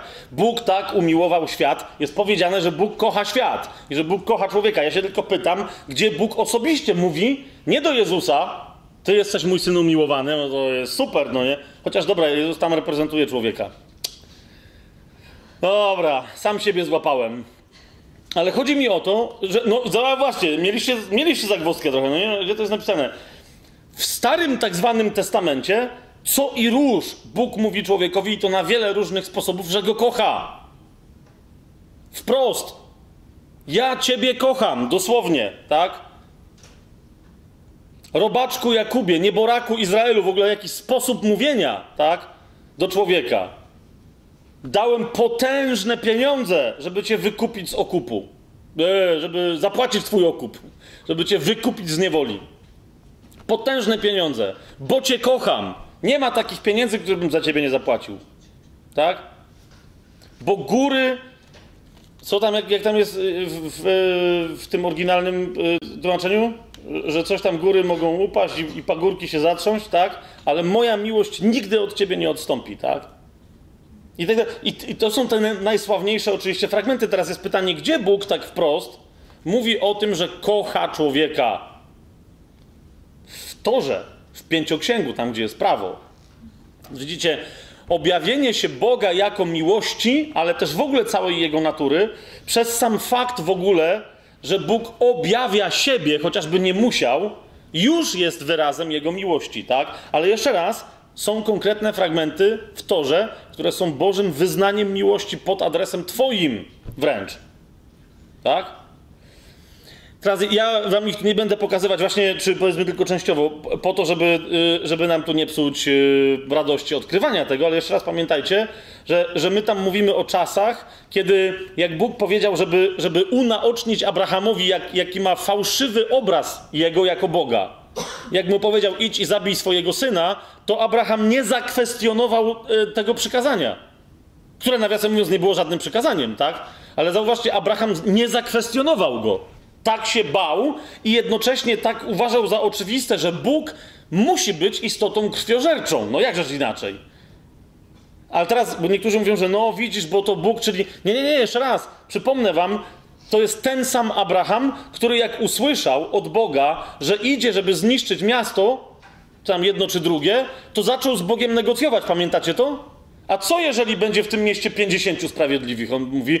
I Bóg mówi, no to Dobra, to im odpuszczam. Mówi, okej, okay, a jakby 40 tylko było. Kapujecie, ile czasu, tu mówimy o Bliskim Wschodzie starożytnym, ile czasu Abraham się targował o jakichś, o, o obcych ludzi, którzy jawnie popełniają e, seksualne i inne grzechy, jawnie. To jest, rozumiecie, a po czym Bóg przychodzi do Abrahama? Po co? Nie, żebym być sam krwiożerczym, ale żeby jemu pokazać, w jak idiotyczny sposób myśli o nim jako o Bogu, tak? Przychodzi do niego i mówi, okej, to daj mi swojego syna. Jedynego, którego miał, od którego miały y, powstać potem wszystkie narody, co mu Bóg obiecał, tak? A Abraham co, targuje się? Nie, mówi, okej, dobra, chodź synu, no nie? Tu jest drewno, idziemy cię zabić. Łapiecie, o co mi idzie? To, tu nie, bo, to, to, bo niektórzy mówią, jaki to straszny Bóg. Przestań. Jaki to jest straszny ojciec. Byśmy powiedzieli o Abrahamie, tak? Ale znów, Bóg go wcale nie oskarża, tak? Tylko, tylko mu pokazuje, zobacz jak myślisz. Tam jakichś dziwnych ludzi byś bronił, tak? Nawet dziesięciu sprawiedliwych się nie znalazło, ale walczyłeś o nich. A tu syna po prostu tak o mi oddasz? Jak ty myślisz o mnie jako o Bogu? Jak ty myślisz o dziecku, jako o dziecku, swoim nawet, tak? Przecież to były czasy, kiedy się dzieci w ogóle nie szanowało. Więc rozumiecie, o co mi idzie? Jeżeli Bóg w pewnym momencie zaczyna ujawniać swoją naturę, bo Abrahamowi nie powiedział swojego imienia, zauważyliście? On się przedstawia jako Bóg Abrahama, Izaaka i Jakuba, a jednak, e, a jednak Mojżeszowi mówi, ale im nie powiedziałem, jak mam na imię. Prawdopodobnie także przez to, tak? Więc jeżeli Bóg przychodzi do kogoś i mu przedstawia swoje imię, to jest jednym z najwyższych wyrazów miłości. Jeżeli przedstawia mu siebie, pokazuje mu część siebie, to jest zupełnie dla nas po prostu poza, poza zrozumieniem, a on pokazuje część siebie, to co to jest? To jest wyraz miłości. Jasne? Zobaczmy e, trzeci rozdział drugiej księgi Mojżeszowej. Trzynasty werset. Trzynasty i następny. A Mojżesz rzekł do Boga: Gdy przyjdę do synów izraelskich i powiem im: Bóg ojców waszych posłał mnie do was, a oni mnie zapytają, jakie jest imię jego, to co im mam powiedzieć? Zwróćcie uwagę, że to jest inicjatywa Mojżesza, który w ten sprytny sposób, nie jak Abraham, nie jak y, Jakub później też, który w potoku jabłok się pytał Boga, a jak ty masz na imię? A on mówi, ja, jak ja mam na imię, to ci nie powiem, ja ci powiem teraz, jak ty masz na imię, no, na nowo, tak? I tak Jakub stał się Izraelem. A ten go pyta, nie wiem, czy w sprytniejszy sposób, ale rzeczywiście Bóg chce mu powiedzieć, tak? 14 werset, Bóg rzekł do Mojżesza, jestem, który jestem. I dodał, tak powiesz do synów izraelskich, Jahwe posłał mnie do was. I mówił dalej Bóg do Mojżesza, tak powiesz synom izraelskim, Pan, Bóg ojców waszych, Bóg Abrahama, Bóg Izaaka i Bóg Jakuba posłał mnie do was. To jest imię moje na wieki i tak mnie nazywać będą po wszystkie pokolenia. To jest imię moje na wieki i tak mnie nazywać będą po wszystkie pokolenia. Jak spotkacie jakichś takich wierzących, którzy, e, którzy powiedzą, że lepiej mówić Bóg albo Pan, El Shaddai, Adonai, Elohim, cokolwiek, tylko nie mów Jahwe, to tu masz, y, tu masz odpowiedź. To jest imię moje na wieki. Sam Jahwe powiedział, to jest imię moje na wieki i tak mnie nazywać będą po wszystkie pokolenia. Jasne? Imię Jeszua oznacza nic y, więcej ponad Jahwe zbawia, albo zbawienie w Jahwe. Tak? Jahwe jest zbawicielem. A więc same, samo jego imię jest powtórzeniem imienia Jahwe. Yy, jeszcze raz, tak? Jest, jest objawieniem Jahwe yy, w działaniu. Yy, No, oczywiście byśmy się mogli długo, roz, yy, yy, długo moglibyśmy roztrząsać, co oznacza, co oznacza jestem, który jestem, tak? ale nie będziemy teraz w to wchodzić, zwłaszcza, że no, tam, tam są tylko cztery litery, tak? to jest tak zwany tetragram, ich, w, ch, yy, no, no właśnie, w ramach którego tych znaczeń jest, jest mnóstwo. Niewątpliwie jak później e, e, w liście do Hebrajczyków na przykład mamy powiedziane Jezus e, te- ten sam, wczoraj, dziś i na wieki, tak? Jak on sam mówi, że ja jestem ten, który był, który jest i który przychodzi, to to jest cały czas powtarzanie imienia Jahwe, tak? Ja jestem oznacza ja byłem i ja też będę dokładnie taki, jaki jestem. A byłem taki, jaki zamierzam być, bo ja się nie zmieniam. To jest cały czas w tym wyznaniu jestem, który jestem, jestem tym, który jest. Jest nie tylko informacja, że jestem, tak? ale tam jest informacja o niezmienności, o, o gwarancji istnienia wszystkiego, co istnieje. Ja jestem istnieniem samym w sobie i tak dalej. To mówi Bóg. Tak? Otwórzcie sobie 33 y, rozdział tejże drugiej księgi Mojżeszowej.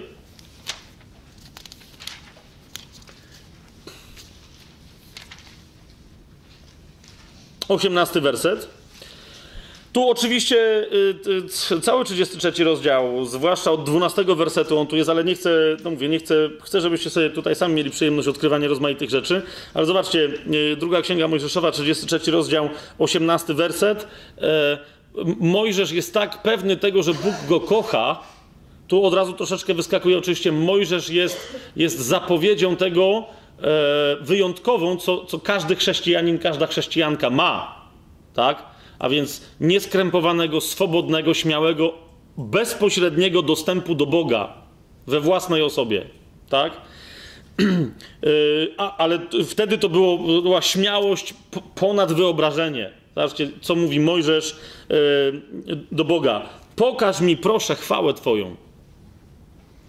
To znaczy, w samym tym, jeżeli człowiek w ogóle się ośmiela coś takiego mówić do Boga, to znaczy, że najpierw musiał w zupełnie odmienny, wyjątkowy, rewolucyjny sposób doświadczyć miłości z tamtej strony, żeby miał śmiałość na taką prośbę. Tak? Pokaż mi, proszę, chwałę Twoją. Ale idźmy dalej. I odpowiedział Pan: Sprawię, że całe dostojeństwo moje przejdzie przed Tobą. W odpowiedzi, no znaczy jaka jest hojność, nie mówi, a co ty w ogóle chamie zbolały chudopachołku jeden, a co ty się, za wysokie progi na twoje nogi nędzarzu, no i taka powinna być odpowiedź, no nie? A Bóg tymczasem mówi, dobrze, sprawię, że całe dostojeństwo moje przejdzie przed tobą i ogłoszę imię Pan przed tobą i zmiłuję się nad kim się zmiłuję i zlituję się nad kim się zlituję. Teraz y, nie będę wnikał, co to oznacza, ale to jest też genialne zapewnienie miłości. Nadto powiedział: Nie możesz oglądać oblicza mojego, bo nie może mnie człowiek oglądać i pozostać przy życiu. To, to jest wyraźny dodatek, tak? Więc Bóg mówi: Przejdę przed tobą, ale ty mnie nie możesz oglądać. No to co zrobimy? No i teraz patrzcie, jakie jest niesamowite y, rozwiązanie. Rzekł więc na to Pan: Oto miejsce przy mnie, stań na skalę. A gdy przechodzić będzie chwała moja, ustawię cię w rozpadlinie skalnej i osłonię cię dłonią moją, aż przejdę. A gdy usunę moją dłoń, ujrzysz mnie z tyłu. Oblicza mojego wszakże oglądać nie można w domyśle jeszcze. Tak? Znacie, jak- jaki koncept, że Bóg mówi, dobra, wypełnij, chociaż nie da się, bo nie możesz na mnie patrzeć, bo zginiesz, to jednak zrobimy tak. Wiecie, tak bardzo Bóg chce się objawiać nawet wtedy człowiekowi, a co dopiero tobie, tak? Że wynajduje sposób dziwny, żeby mu ograniczyć patrzenie, bo oczywiście wie, jacy są ludzie. Mówi, jest szczelina w skale, wstawię cię tam jak będę przechodzić, zasłonię ci, od całego ciebie zasłonię, żeby ci się nic nie stało, tak? A więc będziesz czuć, że przechodzę, bo to wystarczy, ale nie zobaczysz mnie twarzą w twarz. Ale później, jak już przejdę, czyli wiecie, Bóg idzie, tu go wstawia do tej szczeliny, przysłania go, przechodzi, mówi da, da, da, da, przechodzi i potem jak już ten od, odwraca twarz i mówi, okej, dobra, patrz, no nie? Teraz wiem, że to jest trochę zabawne, ale tylko trochę, co, co teraz mówię. Ale, ale, no to jest jedna z takich rzeczy, co do których wielu moich znajomych Żydów, oni zawsze nad tym tak mówią, tak... Wiecie, wiecie dlaczego jest takie zachowanie? Ponieważ to jest bardzo kobiece zachowanie. I- a, a niektórym jest trudno przyznać, że Bóg naprawdę czasem objawia się, zwłaszcza mężczyznom w Biblii, bardziej kobiecy niż kobietom. Wtedy jest w sposób ewidentny. Oczywiście czasem się pojawia jako przyjaciel, Pan, Bóg i tak dalej, ale tu ewidentnie Bóg przechodzi przed Mojżeszem w kobiecy sposób. No nie, mówi, nie, nie będziesz mnie oglądał. Coś w tym stylu. Oczywiście, dobra, ja teraz mo- może trochę przesadzam, ale później.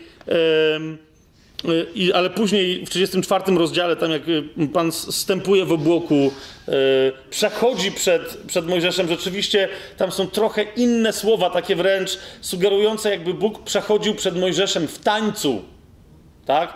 E, więc rozumiecie o co idzie. Zupełnie pokazuje inną naturę swoją. Tak? Ale jeszcze raz, jeżeli mężczyzna i kobieta są stworzeni na obraz i podobieństwo Boga, to znaczy, że kobieta na równo z mężczyzną odbija w sobie chwałę, majestat, piękno, moc, miłość Boga.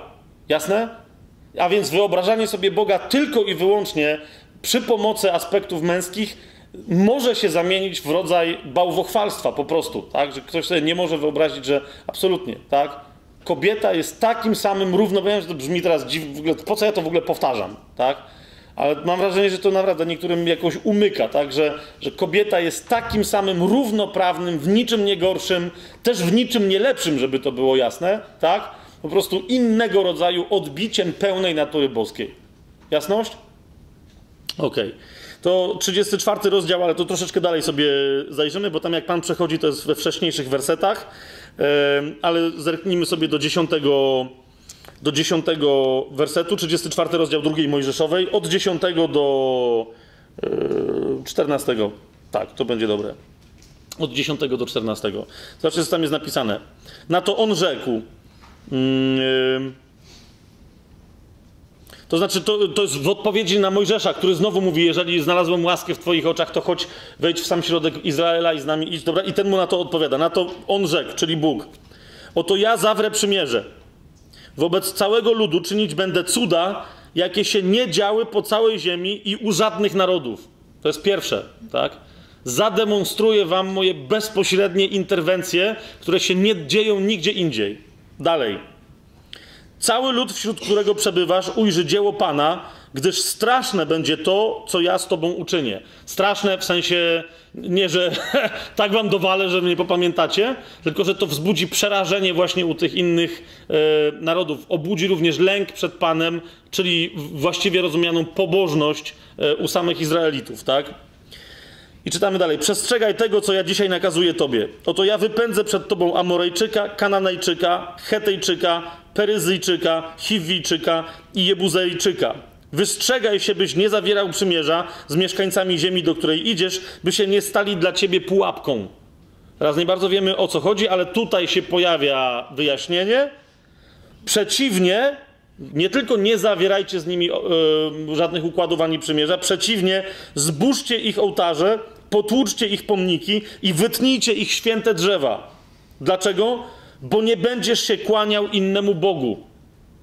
Albowiem Pan, którego imię jest zazdrosny, jest Bogiem zazdrosnym. To jest takie stwierdzenie. Moje imię jest zazdrosny. Dlaczego? Tada! Niespodzianka, gdyż jestem zazdrosny. Jestem zazdrosny i dlatego mam na imię Padam, niespodzianka, zazdrosny. To jest przymiotnik, który się pojawia w Biblii tylko i wyłącznie w kontekście miłości. Czy to jest jasne? A więc Bóg tu wyraźnie mówi, że to będzie przymierze z Izraelem małżeńskie. Tak? I on mówi, dlatego nie będziesz mieć żadnych. Nie to, żeby istnieli inni bogowie, tak? Ale nie będziesz w żaden sposób nawet udawać dla innych narodów, że szanujesz coś ich. Tak? Mówi, tak bardzo ja cię kocham i tak bardzo nie możesz mieć nic wspólnego z choćby pomyślunkiem, że może istnieć jakiś inny rodzaj więzi z, z innym Bogiem lub, od, lub załatwiania jakiegoś duchowego spraw typu oddawać ofiarę przed jakimś tam bożkiem i że coś za to uzyskujesz, tak? Bóg wiele rzeczy przepuszczał Izraelowi w całej jego historii, ale zawsze natychmiast gwałtowną, zazdrosną miłością reagował na te sytuacje, w których Izrael zaczynał się bawić w czarnoksięstwo, oddawanie czci jakimś bożkom, demonom i tak. A zwłaszcza jeżeli zaczynali oddawać dzieci Molochowi, czyli, yy, czyli właśnie zabijać dzieci, żeby tam sobie coś załatwić, tak? Bóg wtedy natychmiast bardzo agresywnie w to wchodził. Więc objawia się jako Bóg miłości, który jest Bogiem czyniącym cuda i teraz zwróćcie uwagę, yy, jak sobie otworzycie dzieje apostolskie, żebyśmy mieli szybki odnośnik do, yy, do Nowego yy, Przymierza. Sobie otworzycie dzieje apostolskie, czwarty rozdział. Tam jest taka sytuacja, tam jest taka sytuacja, kiedy Jan z Piotrem stanęli przed Sanhedrynem, bo w imię Jezusa uzdrowili tam człowieka. Ci im wlali i mówią, że nie wolno wam głosić Jezusa więcej. Ci im odpowiedzieli, że ta, jasne, trzeba słuchać Boga, a nie ludzi. E, no ale właśnie, wtłukli ich i ich wypuścili. Tak? I oni wrócili do kościoła, ucieszyli się, z wszystkimi tam pogadali, że, że mieli zaszczyt cierpieć dla Pana Jezusa. Ale zwróćcie uwagę, tak? jak się potem modlą, to już nie jest, to nie są ludzie, którzy znają tylko Jezusa, to są ludzie, którzy są po napełnieniu Duchem Świętym. A więc mają poznanie Boga. I w jaki sposób do Niego mówią? Dokładnie ta, nie widzą żadnej różnicy, to, bo to jest ten sam Bóg. Pomiędzy tym Bogiem, który się zaczynał przedstawiać Mojżeszowi, a tym, jakiego oni znają. Zobaczcie, czwarty rozdział, 29 werset. Co się dzieje, tak? Oni wiedzą, że nadal są Izraelem. My, że jesteśmy wciąż narodem wybranym, a Bóg jest jaki? Taki sam. I, i mówią, to jest czwarty rozdział, 29 werset do 31. A teraz, Panie, spójrz na pogróżki ich I dozwól nam, sługom Twoim, abyśmy głosili z całą odwagą słowo Twoje, kiedy Ty wyciągasz rękę, aby uzdrawiać i aby się działy znaki i cuda przez imię świętego Syna Twojego, Jezusa. A kiedy skończyli modlitwę, co się stało? Zatrzęsło się miejsce, na którym byli zebrani, i napełnieni zostali wszyscy Duchem Świętym i głosili z odwagą Słowo Boże. Jasne? Jest ten sam Bóg, który tym ludziom, którzy się przyznają do Jego miłości, którzy pozwalają Mu się kochać, tak? którym objawia swoją miłość i to w sposób wyjątkowy. Nie ma żadnych podstaw, żeby ktoś dzisiaj nagle stwierdził, że Bóg te, ten sposób okazywania miłości, a więc y, którym się przedstawiał ludziom 3000 lat temu, 5000 lat temu, 2000 lat temu, żeby, żeby nagle dzisiaj mu się odwidziało i żeby dzisiaj miał jakiś inny sposób, żeby się chował po krzakach. Nadal Kościół dzisiaj ma prawo spodziewać się, ty, jako wierząca czy wierzący, masz prawo spodziewać się, że Bóg w Twoim życiu będzie wyciągać rękę, żeby uzdrawiać i dokonywać innych znaków i cudów przez imię świętego Syna swojego Jezusa. Jasne? To jest. Ale im więcej czytasz w samej tylko torze, tym, tym więcej widzisz e, objawienia się Boga jako miłości, ale nie miłości ckliwej, takiej, którą ja nazywam tiu-tiu-tiu. Okay? Co to jest miłość? To jest tiu-tiu-tiu. No nie, to jest takie, wiesz chwyćmy się za rączki, bracia i siostry, ta tiu, tiu, tiu, tiu, no nie? Właśnie to, to jest to. To jest miłość, która jest zazdrosna. To jest miłość, która się często wyraża gniewem. Nie przeciwko tym, których kocha. A więc nie przeciwko ludziom, ale na przykład przeciwko grzechowi, przeciwko demonom, które nakłaniałyby ludzi do grzechu i tak dalej, tak? Jeżeli się pojawia wróg, to, to, to Bóg jest, jest e, e, w gniewie swoim nie do powstrzymania ale on go nigdy nie obraca przeciwko człowiekowi. Tak? Czasem się człowiekowi też dostanie, bo jak ojciec biegnie, y, rozumiecie, ojciec, który widzi synka swojego w parku, do którego ktoś tam podchodzi i chce go bić, tak? Dorosły mężczyzna, pijany, tak? To, to on co będzie z daleka mu mówił tiu, tiu, tiu? Nie, po prostu się rozpędza, tak, żeby go odsunąć od swojego syna. Jeżeli po drodze w tym rozpędzie synowi też się dostanie, w sensie, wiecie, po prostu, że go szturchnie łokciem czy coś, to mu się dostanie. Ostatnią rzeczą, y, o którą by miał następnie ten synek pretensje, było, że dostał od ojca łokciem, który biegnie ratować. Tak? Wszyscy by się, e, że stary puknie się w czoło. Biegcie ratować, no to tyle, mogłeś mu tylko szybciej zejść z drogi, no nie? Cała sytuacja. Bóg Starego Testamentu nie różni się niczym od Boga Nowego Testamentu, bo to jest jeden i ten sam Bóg. W pełni, bliżej go zobaczyliśmy, bo Jezus powiedział, kto mnie widzi, ten widzi też i Ojca. Ale z drugiej strony, jak czytacie pięcioksiąg, w wielu miejscach zobaczycie, że ten, który tam się pojawia, to nie jest Bóg Ojciec we własnej osobie, ale to jest właśnie Jezus. Bardzo często. Tak? Idziemy dalej. Objawienie prawdy yy, o Mesjaszu. Yy, żeby jeszcze, ja o tym ostatnio wspominałem, ale żebyśmy tu mieli yy, pełną jasność. Jezus w Ewangelii Janowej, jak sobie Ewangelię Jana otworzycie, piąty rozdział. Jezus w Ewangelii Janowej e, w piątym rozdziale pod koniec, czyli to są wersety 45 do 47, mówi wyraźnie o tym, że pięcioksiąg e, na niego wskazuje i go opisuje. Czytamy. Jezus mówi do, właśnie do uczonych w piśmie i faryzeuszy, mówi nie myślcie, że ja was będę oskarżał przed Ojcem. Oskarża was Mojżesz, w którym wy złożyliście nadzieję. Mówi, gdybyście bowiem naprawdę, tu ja to dodaję, tak, bo oni twierdzili, że przecież wierzą, ale mówi, gdybyście bowiem naprawdę wierzyli Mojżeszowi, wierzylibyście i mnie. O mnie bowiem on pisał. A jeśli jego pismom nie wierzycie, jakże uwierzycie moim słowom? A więc y, po pierwsze Jezus y, y, krytykuje ich twierdzenie i podważa ich twierdzenie, że wierzą Mojżeszowi, tak? Gdybyście jemu wierzyli, to mnie byście rozpoznali, ale zauważcie, i wtedy wierzylibyście także mnie, bo zauważylibyście, że mówię dokładnie to samo, co Mojżesz powiedział, że mam mówić i robię to, co on powiedział, że mam robić. Jestem dokładnie tym, kim Mojżesz napisał, że mam być. Tak? Ale zwróćcie uwagę, jaka w tym jest ukryta wewnętrzna informacja, jeżeli Jezus mówi, wystarczy wam czytać Mojżesza, żebyście mnie rozpoznali, to znaczy, że i tobie wystarczy czytać Mojżesza, zwłaszcza jak już znasz Jezusa, żeby nagle zobaczyć, wow, on tu jest.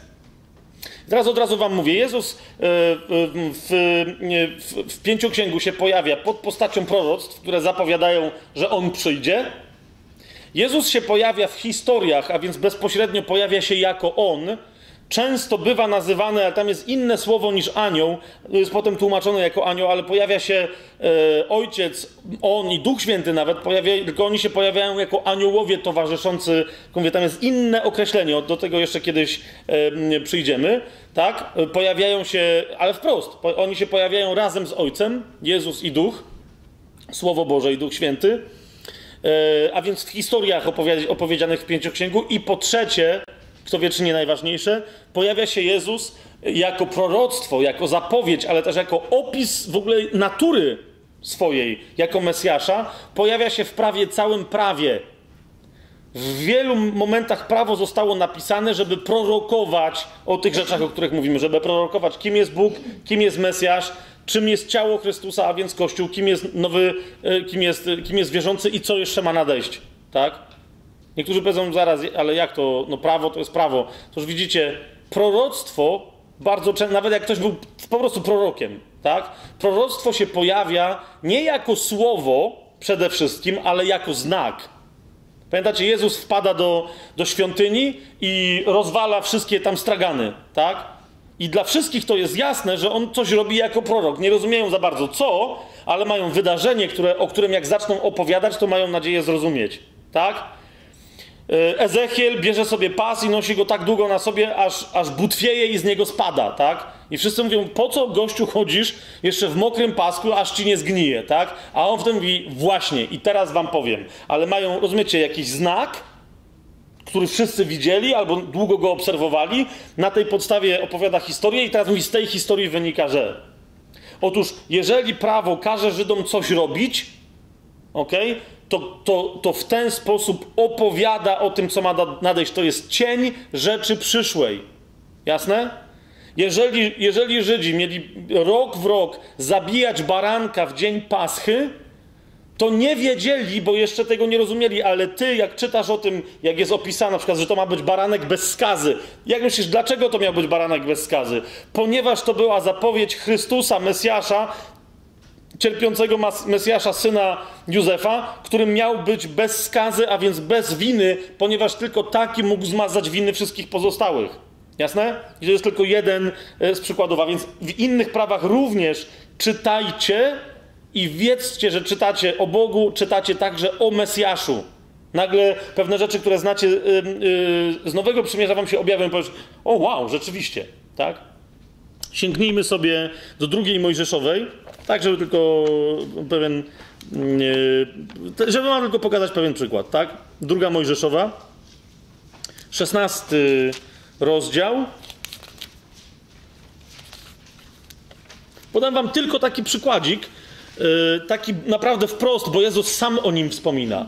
Tak? Ale, ale ile takich y, znajdziecie sami z siebie i nagle powiesz, hej, przecież, no jakżeż, przecież to jest to, tak? Ale zobaczcie, druga Mojżeszowa, 16 rozdział, 14 werset i 15.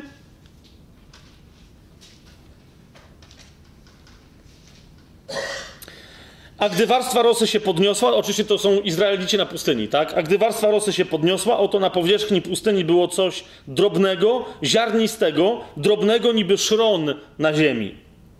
Gdy to ujrzeli synowie izraelscy, mówili jeden do drugiego: Co to jest? Bo nie wiedzieli, co to było. I teraz Mojżesz rzekł do nich: To jest chleb, który Pan dał wam do jedzenia. Taka historia. I teraz otwórzcie sobie Ewangelię Jana, szósty rozdział, 47 werset. Ewangelia Jana, 6 rozdział, 47 werset i następne. Jest, jedna, jest jedno oczywiste odniesienie i drugie już mniej oczywiste. Dlatego trzeba znać całą historię. Ja tylko fragmencik jej przedstawiłem e, z pięciu księgów. W pięciu księgu jest przynajmniej dziewięć fragmentów, które mówią o mannie na różne sposoby, tak? O, o której się dowiadujemy, że jest chlebem do jedzenia. Tym, który dał Pan z nieba. Tak? I teraz zobaczcie, Ewangelia Jana, 6 rozdział, 47 werset. Jezus mówi: Amen, amen, powiadam wam. Kto wierzy we mnie, ma żywot wieczny. Ja jestem chlebem żywota. I dalej. Ojcowie wasi jedli mannę na pustyni, a poumierali. Tu natomiast jest chleb, który zstępuje z nieba, aby nie umarł ten, kto go spożywa. Ja jestem chlebem żywym, który z nieba zstąpił.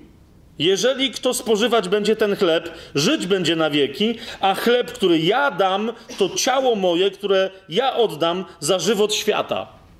A więc pierwsza rzecz, widzicie, Jezus wyraźnie porównuje siebie do manny jako cudownego nieba, y, chleba, który zstąpił z nieba, żeby żywić umierającego z głodu Izraela. To jest, to jest jedna I tu możemy długo, wiecie, kombinować, zwłaszcza u Jana opowieści, Jezus, który mówi, że jest chlebem życia, to jest wszystko jasne, tak? Ale pamiętacie, jak w odpowiedzi, bo tam była zapowiedź, tego nie przeczytaliśmy, e, Mojżesz mówi, że, że Bóg was nakarmi, tak?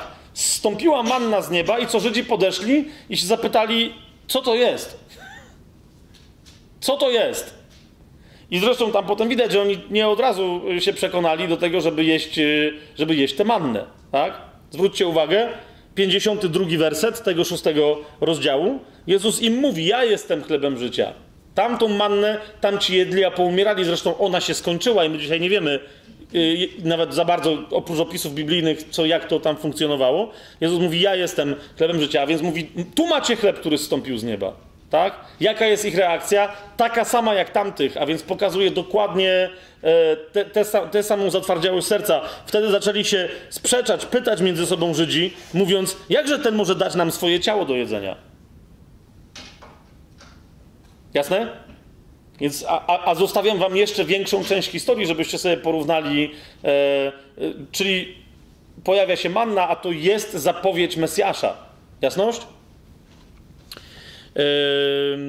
W Ewangelii Janowej, tak jeszcze, żeby wam to przypomnieć, w pierwszym rozdziale, skoro już tu jesteśmy, tak, w 45 wersecie, e, bo tam właśnie e, Jezus w tym mm, piątym rozdziale zarzuca faryzeuszom, że, że nie rozpoznają go, a więc, że to jest dowód na to, że nie, nie, nie wierzą Mojżeszowi. Yy, jeszcze raz tylko przypomnę, że to nie jest tak, że, że właśnie, że to jest kwestia, że może to nie jest to, że nie wierzyli Mojżeszowi, tylko tam pewnych rzeczy nie przeczytali. Jeszcze raz, pamiętajcie o zapewnieniu Filipa. To jest pierwszy rozdział Ewangelii Jana, 45 werset. Filip spotkał Natanaela i rzekł do niego: Znaleźliśmy tego, o którym pisał w zakonie Mojżesz, a także prorocy, Jezusa, syna Józefa z Nazaretu. Jeszcze raz, widzicie? Znaleźliśmy tego, o którym pisał w zakonie Mojżesz. A zatem, a zatem, da się? się tak zapytam? No da się, tak? Ci doskonale wiedzieli, jak wiele pisał o Mesjaszu Mojżesz i mówią, znaleźliśmy go, rozpoznaliśmy w nim te cechy, o których przeczytaliśmy w pięciu księgu. Jakie to są cechy? Nie, nie odbieram wam zabawy. Jeszcze tylko, żeby wam pokazać jedną rzecz, e, żeby nie było, że tylko z drugiej mm, Mojżeszowej czerpiemy. Weźcie sobie czwartą Mojżeszową, otwórzcie. 24, 24 rozdział.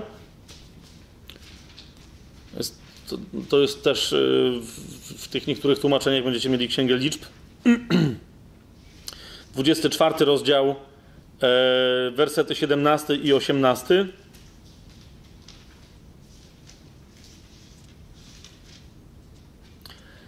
Tam się prorok pojawia, e, Bileam, syn Beora, który jest zmuszony do prorokowania i co interesujące, prorokuje o Mesjaszu wprost.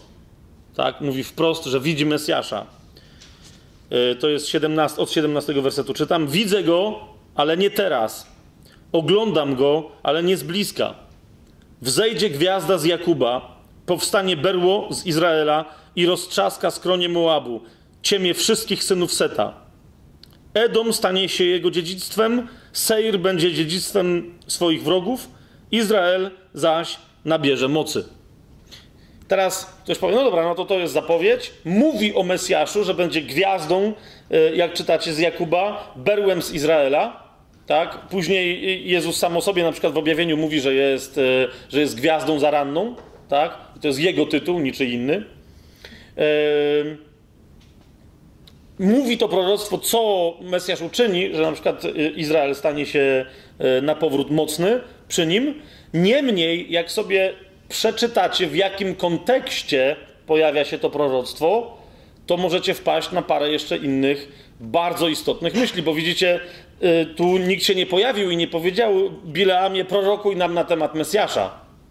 Tak? A jednak w odpowiedzi na pewnego rodzaju przymus Bileam zaczyna prorokować, mówi ja nie powiem nic więcej niż to, co mi Pan powie. I nagle z jakiegoś powodu Duch Boży każe mu mówić w tym miejscu o Mesjaszu. Dlaczego? Oto jest pytanie, z którym was, z którym was zostawiam. W każdej księdze, w prawie każdym rozdziale pięciu księgu jest napisane coś na temat, e, coś na temat Mesjasza. Ci z was, którzy już zaczęli... E, co tam się stało? Ci z was, którzy już zaczęli e, być może czytać książkę Chucka Mislera, tą w Poznaj Biblię w 24 godziny, to tam pewnie u niego, bo to jest jego, to jest jego odkrycie, E, pierwsi synowie wymienieni z imienia, którzy się pojawiają e, po Adamie, synowie Adama, e, w pewnej tam określonej kolejności, ich imiona mają sens dopiero wtedy, kiedy je złożysz w jedno zdanie. A to zdanie zapowiada odkupienie, które przyniesie Mesjasz. Tak? A więc już na początku Księgi Rodzaju się tego rodzaju e, historie w Biblii powtarzają. Ale mówię, to my dzisiaj ani przy, tu, nie będziemy się jakoś w, w specjalny sposób skupiać na Mesjaszu, więc to e, na razie zostawmy. Teraz tak, mamy objawienie, trzeci rodzaj objawienia e, w Torze i to jest e, objawienie prawdy o Kościele. Teraz tu niektórzy się bo mówią, dobra, o Bogu, no to jasne, bo Żydzi wiedzieli, kto to jest Bóg. O Mesjaszu, no przecież, bo to jest koncept żydowski, tak? Ale o Kościele? Zatem otwórzcie sobie znowu drugą Mojżeszową, tam wracamy. 19 rozdział. Mm, bardzo, bardzo, bardzo istotne stwierdzenie Boga nie na swój temat czy na temat Mesjasza, ale na temat e, na temat Izraela. 19 rozdział, jak sobie otworzycie, od trzeciego wersetu do szóstego poczytamy, żeby był króciutki kontekst, tak? A Mojżesz wstąpił na górę do Boga, Pan zaś zawołał na niego z góry, mówiąc: Tak powiesz domowi Jakuba, i to oznajmisz synom izraelskim. Teraz zwróćcie uwagę, y, w różnych miejscach w Biblii jest mowa o, dom, o domu Jakuba, że, że Bóg jest Bogiem Jakuba, czy tam Izraela, i za każdym razem, kiedy się pojawia informacja, która łączy dom Jakuba z domem Izraela, oznacza całość Izraela. Czy to jest jasne? I teraz, no dobra, to może nie być jasne, bo jeszcze o tym nie, bo potem widzicie, to jeszcze daleko później podzieli się Izrael na dwa królestwa. Tak? Eee, ale u proroków e, za każdym razem się powtarza, na przykład, kiedy jest mowa o nowym przymierzu, tak? Że to nowe przymierze przyjdzie w całej pełni do domu Jakuba i do domu Izraela. I tu znów to jest druga Mojżeszowa, dopiero druga księga w Biblii, tak? A jednak tu już Pan o tym wie, co się będzie działo i mówi do całego Izraela, tak? I etnicznego, tego, który ma obietnicę łaski z dawien dawna przez Abrahama i tego, którym my się stajemy, będąc poganami, ale wchodząc e, w Izrael przez wiarę tak? Bo zbawienie poza wieloma innymi rzeczami yy, daje nam nie tylko pewność, że nie pójdziemy do piekła, ale też zbawienie daje nam yy, uczestnictwo w Izraelu, tak? Bo nie ten jest Żydem, mówi Paweł pod koniec drugiego listu do, do Rzymian, kto ma obrzezanie ciała, ale kto ma co? Obrzezane serce, tak? I dlatego Pan tu wyraźnie mówi do, do nich, ale mówi też na przyszłość. Tak? I zaraz zobaczymy, że tak rzeczywiście jest. E, Pan zaś zawołał nań z góry, mówiąc: Tak powiesz domowi Jakuba, i to oznajmisz synom Izraela. Wy widzieliście, co uczyniłem Egipcjanom. Teraz widzicie, co uczyniłem Egipcjanom, i zawsze wszyscy się na tym skupiają, że o, Bóg tam był krwiożerczy. Ale patrzcie, co uczyniłem Egipcjanom, jak nosiłem was na skrzydłach orlich. i przyciągnąłem was do siebie. A teraz, jeżeli pilnie słuchać będziecie głosu mojego i przestrzegać mojego przymierza, będziecie szczególną moją własnością pośród wszystkich ludów, bo moja jest cała ziemia. Zobaczcie, co się dzieje. Bóg mówi: Cała ziemia jest moja, wszystkie ludy są moje, nikt mi łaski nie robi w żadnej kwestii.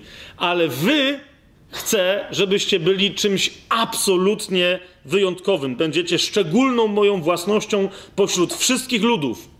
I na czym będzie polegać ta szczególna, wyjątkowa e, rola Izraela? To jest szósty werset tego dziewiętnastego rozdziału. Wy będziecie mi królestwem kapłańskim i narodem świętym. Takie są słowa, które powiesz synom izraelskim. Widzicie, o tyle to jest dziwna rzecz, bo tego typu historie się będą powtarzać w całej torze, tak? Że przecież w tejże samej torze jest wybrana osobna kasta, która jest kastą kapłańską, zgadza się?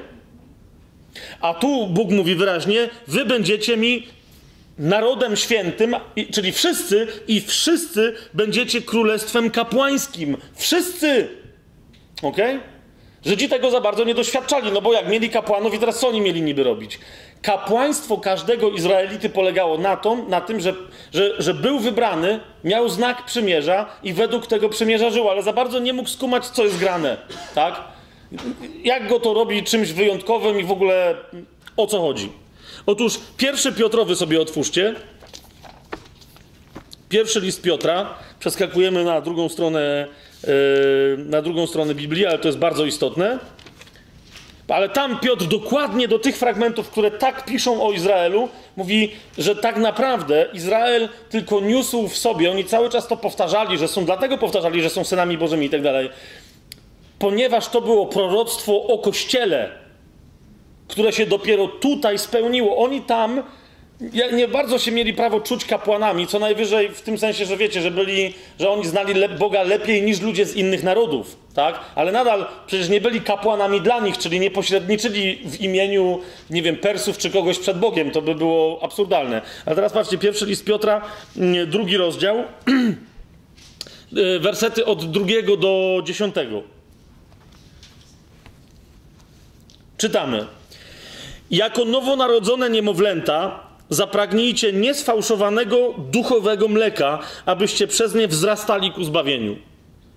Gdyżeście zakosztowali, iż dobry jest Pan, przystąpcie do Niego, do kamienia żywego, przez ludzi wprawdzie odrzuconego, lecz przez Boga wybranego jako kosztowny i teraz tu jest ten klucz, tak? Przypomnienie Kościołowi, czym jest, przypomnienie chrześcijanom, że niezależnie od tego, jak inne struktury, instytucje, wszyscy państwa, y, religie cię odrzucają, kim ty jesteś w Kościele i, czym jest Kościół. Y, piąty werset tego drugiego rozdziału w pierwszym liście Piotrowym. Wy sami, jako kamienie żywe, budujecie się w duchowy dom, w kapłaństwo święte, aby składać duchowe ofiary przyjemne Bogu przez Jezusa Chrystusa. Kto? Do kogo pisze y, Piotr? Pisze do, nie wiem, jakichś wybrańców? Do specjalnie wyświęconych jakichś tam ludzi, którzy mają prawo coś robić według jakiegoś innego tam prawa? Nie. Pisze do wszystkich, o których wcześniej powiedział, jako nowonarodzone niemowlęta. Tak? Duchowo nowonarodzone niemowlęta. Do tych mówi, jako kamienie żywe budujecie się w dom duchowy, w kapłaństwo święte, aby składać duchowe ofiary przyjemne Bogu przez Jezusa Chrystusa. Dlatego to powiedziane jest w piśmie: Oto kładę na Syjonie kamień węgielny, wybrany, kosztowny, a kto w niego wierzy, nie zawiedzie się. Dla was, którzy wierzycie, jest on rzeczą cenną.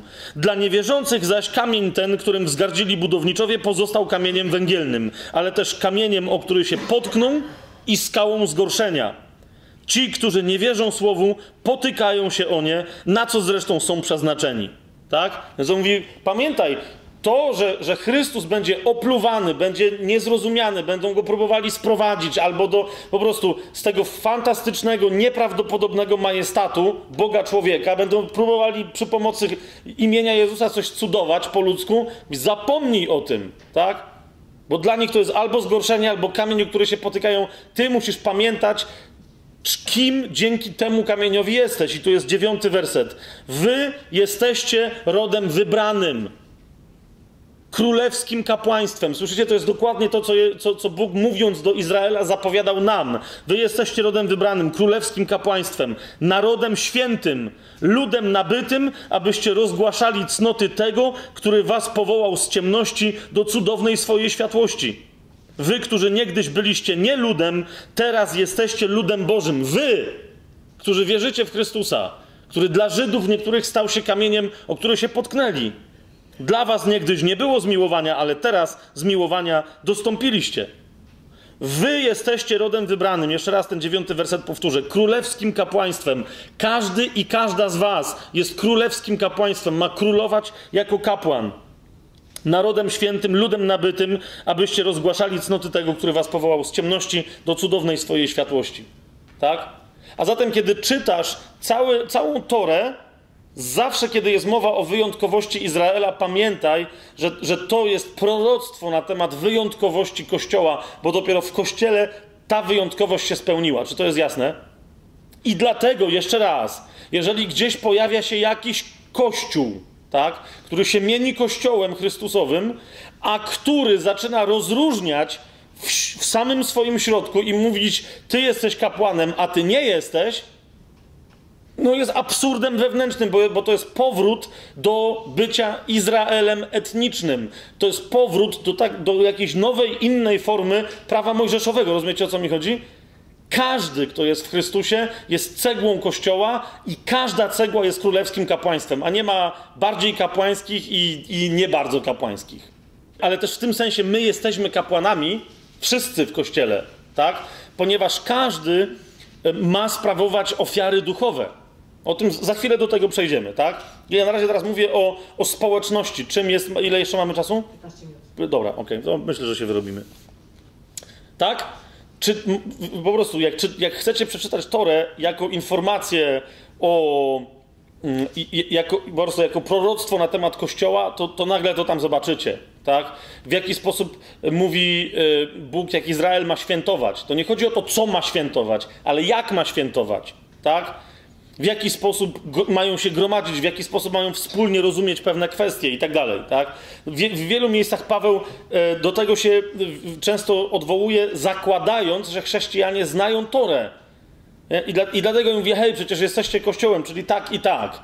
A dzisiaj się jakieś odbywają dywagacje na ten temat, bo nikt nie czyta Tory, tak jakby to było jakieś gorsze pismo. Jeszcze raz, wielu pism Nowego Testamentu nie rozumiemy tylko dlatego, że nie czytamy pism tak zwanego Starego Testamentu. To pismo jest jedno, w Starym Przymierzu nowe jest zapieczętowane, w Nowym Przymierzu stare się objawia, ale wszystkim we wszystkich jest Chrystus. Chrystus wszędzie objawia się, przemawia do nas przez całe swoje słowo. Jasność?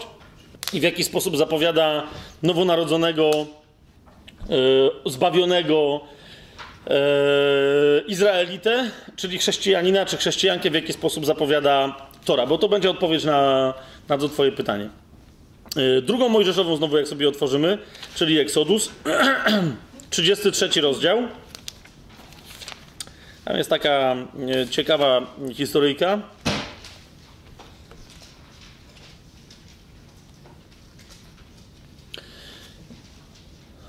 Trzydziesty trzeci rozdział, wersety 7 do 11.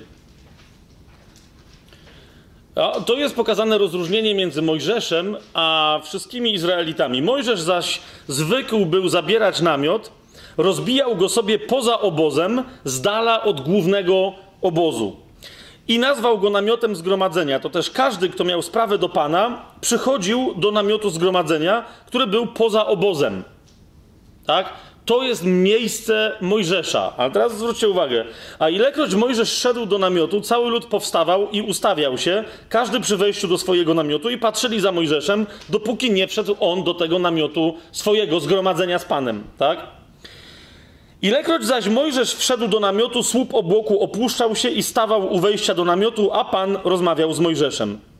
I widział cały lud słup obłoku stojący u wejścia do namiotu, i wtedy powstawał cały lud i kłaniali się, każdy u wejścia do swojego namiotu, wiecie, w tamtą stronę, gdzie był namiot Mojżesza, na który to namiot wstępował obłok, tak? I oni się kłaniali z daleka, a Mojżesz co? Był w tym namiocie, na który wstępował obłok. I tutaj genialne stwierdzenie. I rozmawiał Pan z Mojżeszem twarzą w twarz, tak jak człowiek rozmawia ze swoim przyjacielem. Jedno z najgenialniejszych e, stwierdzeń na temat, na temat modlitwy. Tak? To jest rozmowa z Bogiem twarzą w twarz, spotkanie jak przyjaciel z przyjacielem. Czasem to nie musi być nawet rozmowa. Tak?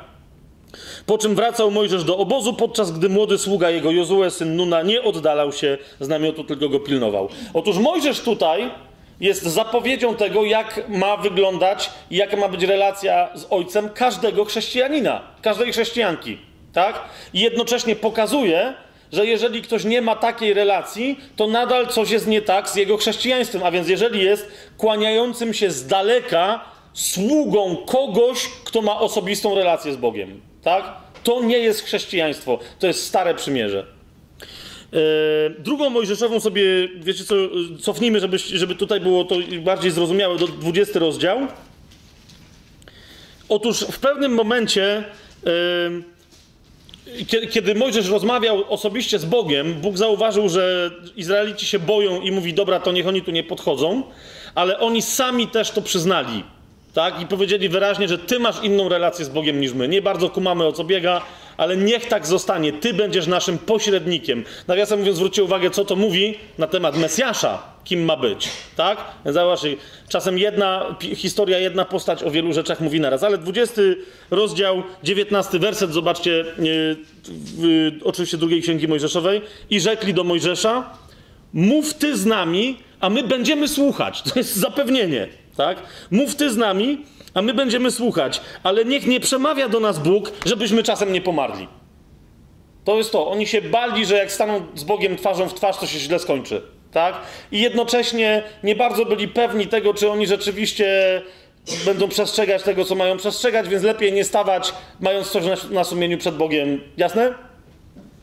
I teraz, e, jak o tym pamiętamy, otwórzcie sobie e, list do Hebrajczyków tak? Bo, bo on się dokładnie do tego odnosi. Czyli mówi i, i o Kościele, ale też mówi o życiu y, Twoim indywidualnym, tak, osobistym. To jest 12 rozdział, rozdział listu do Hebrajczyków.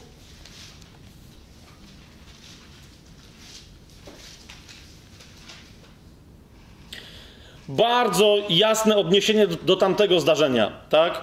Mówi, y, tu według mnie, y, ja to wielokrotnie powtarzałem, autorem listu do Hebrajczyków jest Paweł. Więc Paweł mówi tutaj, to jest 12 rozdział od 18 e, wersetu listu do Hebrajczyków.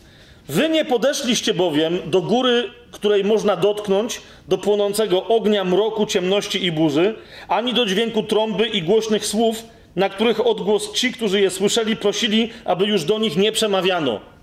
To nie jest wasze doświadczenie, tak?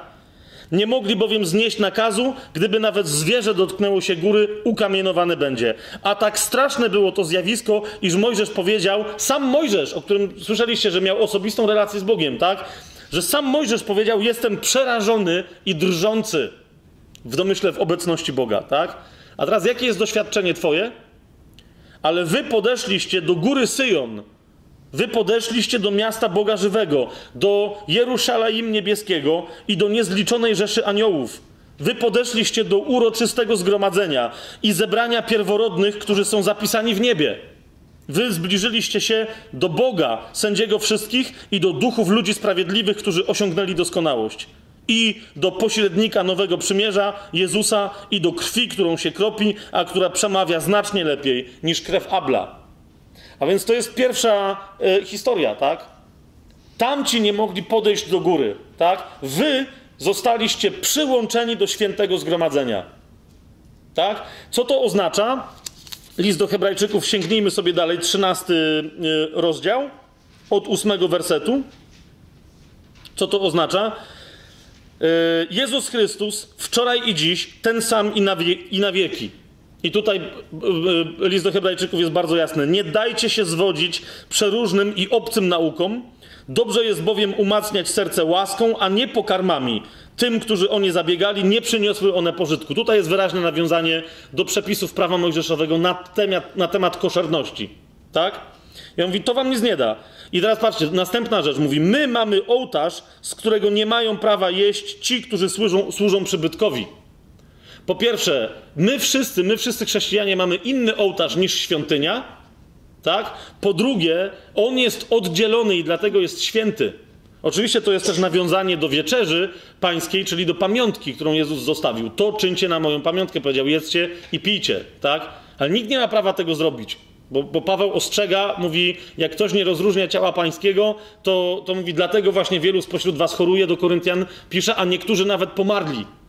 Nikt nie ma prawa podejść do tego ołtarza, tylko ten, kto jest święty, a świętym jest wierzący w Jezusa Chrystusa, nowonarodzony chrześcijanin czy chrześcijanka. Tak? I ci mają prawo uczestniczyć e, w pamiątce. Tak? Ci, którzy są ochrzczeni, napełnieni Duchem Świętym. Albowiem, i czytamy dalej, jedenasty werset, albowiem ciała tych zwierząt, których krew arcykapłan wnosi do świątyni za grzech, spala się poza obozem. I teraz zwróćcie uwagę. Pamiętacie, gdzie Mojżesz yy, spotykał się z Panem? W odróżnieniu od całej reszty, poza obozem. Tak? Poza miastem w związku z tym też. I patrzcie, co tu jest napisane w 12 wersecie. Dlatego i Jezus aby uświęcić lud własną krwią, cierpiał poza bramą. Tak? Jest, a więc Mojżesz tam przedstawia sobą Mesjasza, który, który y, robi coś niezrozumiałego dla ludzi, a to, co robił Jezus, ofiarując siebie jako ofiarę, to była także, znaczy poza tym, że fizyczna, także ofiara oczywiście duchowa. Tak? On to wszystko robi poza bramą. I co on mówi? Wyjdźmy więc do niego poza obóz, znosząc pohańbienie jego. Wy, ty wiesz, kim jesteś. Jesteś kościołem, kościele. Tak? Inni, jak się o ciebie potkną, to jest ich problem. Ty pamiętaj, jaka jest Twoja nadzieja, na co czekasz. Albowiem nie mamy tu miasta trwałego, ale tego przyszłego, które nadchodzi, tego szukamy. I teraz patrzcie, a propos tego, kto jest kapłanem. Przez niego więc, to jest piętnasty werset tego ostatniego rozdziału listu do Hebrajczyków, przez niego więc, czyli przez Jezusa, Nieustannie składajmy, składajmy Bogu ofiarę pochwalną, to jest owoc warg, które wyznają Jego imię. Kapłaństwo należy do tych, którzy są zbawieni przez wiarę w Jezusa Chrystusa, bo nie ma pod niebem żadnego innego imienia, w którym moglibyśmy być zbawieni. I ci, którzy wyznają z mocą to imię, ci są kapłanami, jeszcze raz, wszyscy. To jest, to jest to za każdym razem, kiedy się modlisz, za każdym razem, kiedy wypędzasz złe duchy. Za każdym razem, kiedy wzywasz czyjeś chore organy ciała do tego, żeby wróciły do zdrowia w imię Jezusa, za każdym razem to jest owoc warg, które wyznają imię Jezusa. Czy jecie, czy pijecie, czy cokolwiek innego czynicie, wszystko na chwałę Pana w imię Jezusa czyńcie, tak? Za każdym razem wtedy wykonujesz funkcję Chrystusową, kapłańską. To nie ma nic wspólnego z żadnymi sztucznymi, religijnymi, jakimikolwiek obrzędami. Tak? To jest czysta wiara w działaniu w imię Jezusa, w imię Jezusa y, Chrystusa.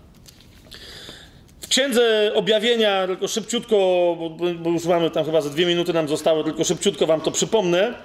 Ci, którzy są Chrystusowi, ich kapłaństwo, które teraz się wyraża tymi, że się tak wyrażę, ofiarami y, wyznawania wiary, uczestnictwa we wspólnej wieczerzy. Paweł mówi: Nie opuszczajcie wspólnych zgromadzeń we wspólnej modlitwie, bo gdzie dwie albo trzy osoby się gromadzą w imię moje, Jezus mówi: Tam ja jestem pośród nich i to jest prawdziwa obecność przez samo zgromadzenie tych dwóch albo trzech.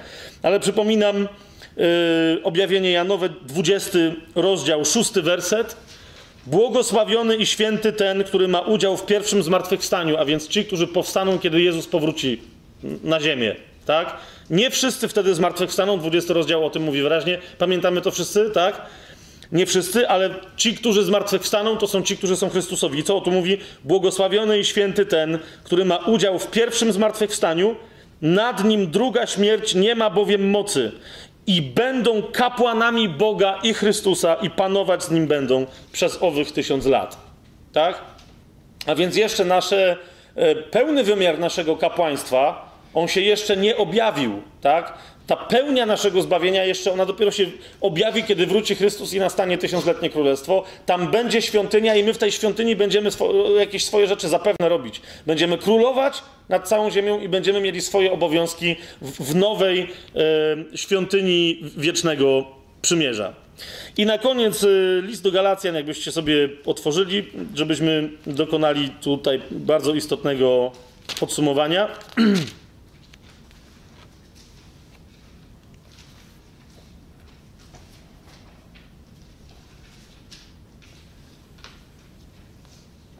Otóż my mamy coś więcej niż Mojżesz, tak?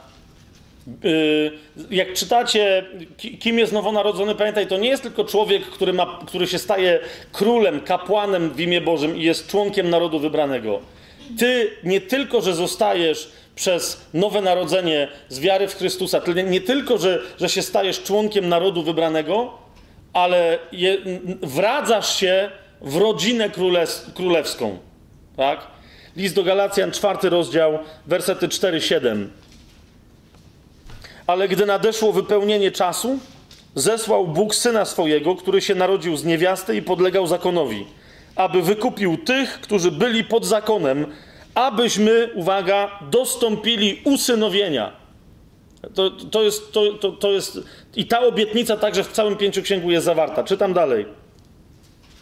Aby wykupił tych, którzy byli pod zakonem, abyśmy dostąpili usynowienia, a ponieważ jesteście synami, i córkami, rzecz jasna. Przeto Bóg zesłał ducha syna swojego do waszych serc, który woła w tych sercach nieustannie Abba, ojcze, tłumacząc tato, ojcze, bo Abba po hebrajsku nie znaczy ojcze, tylko tato, właśnie to jest zdrobnienie, tak?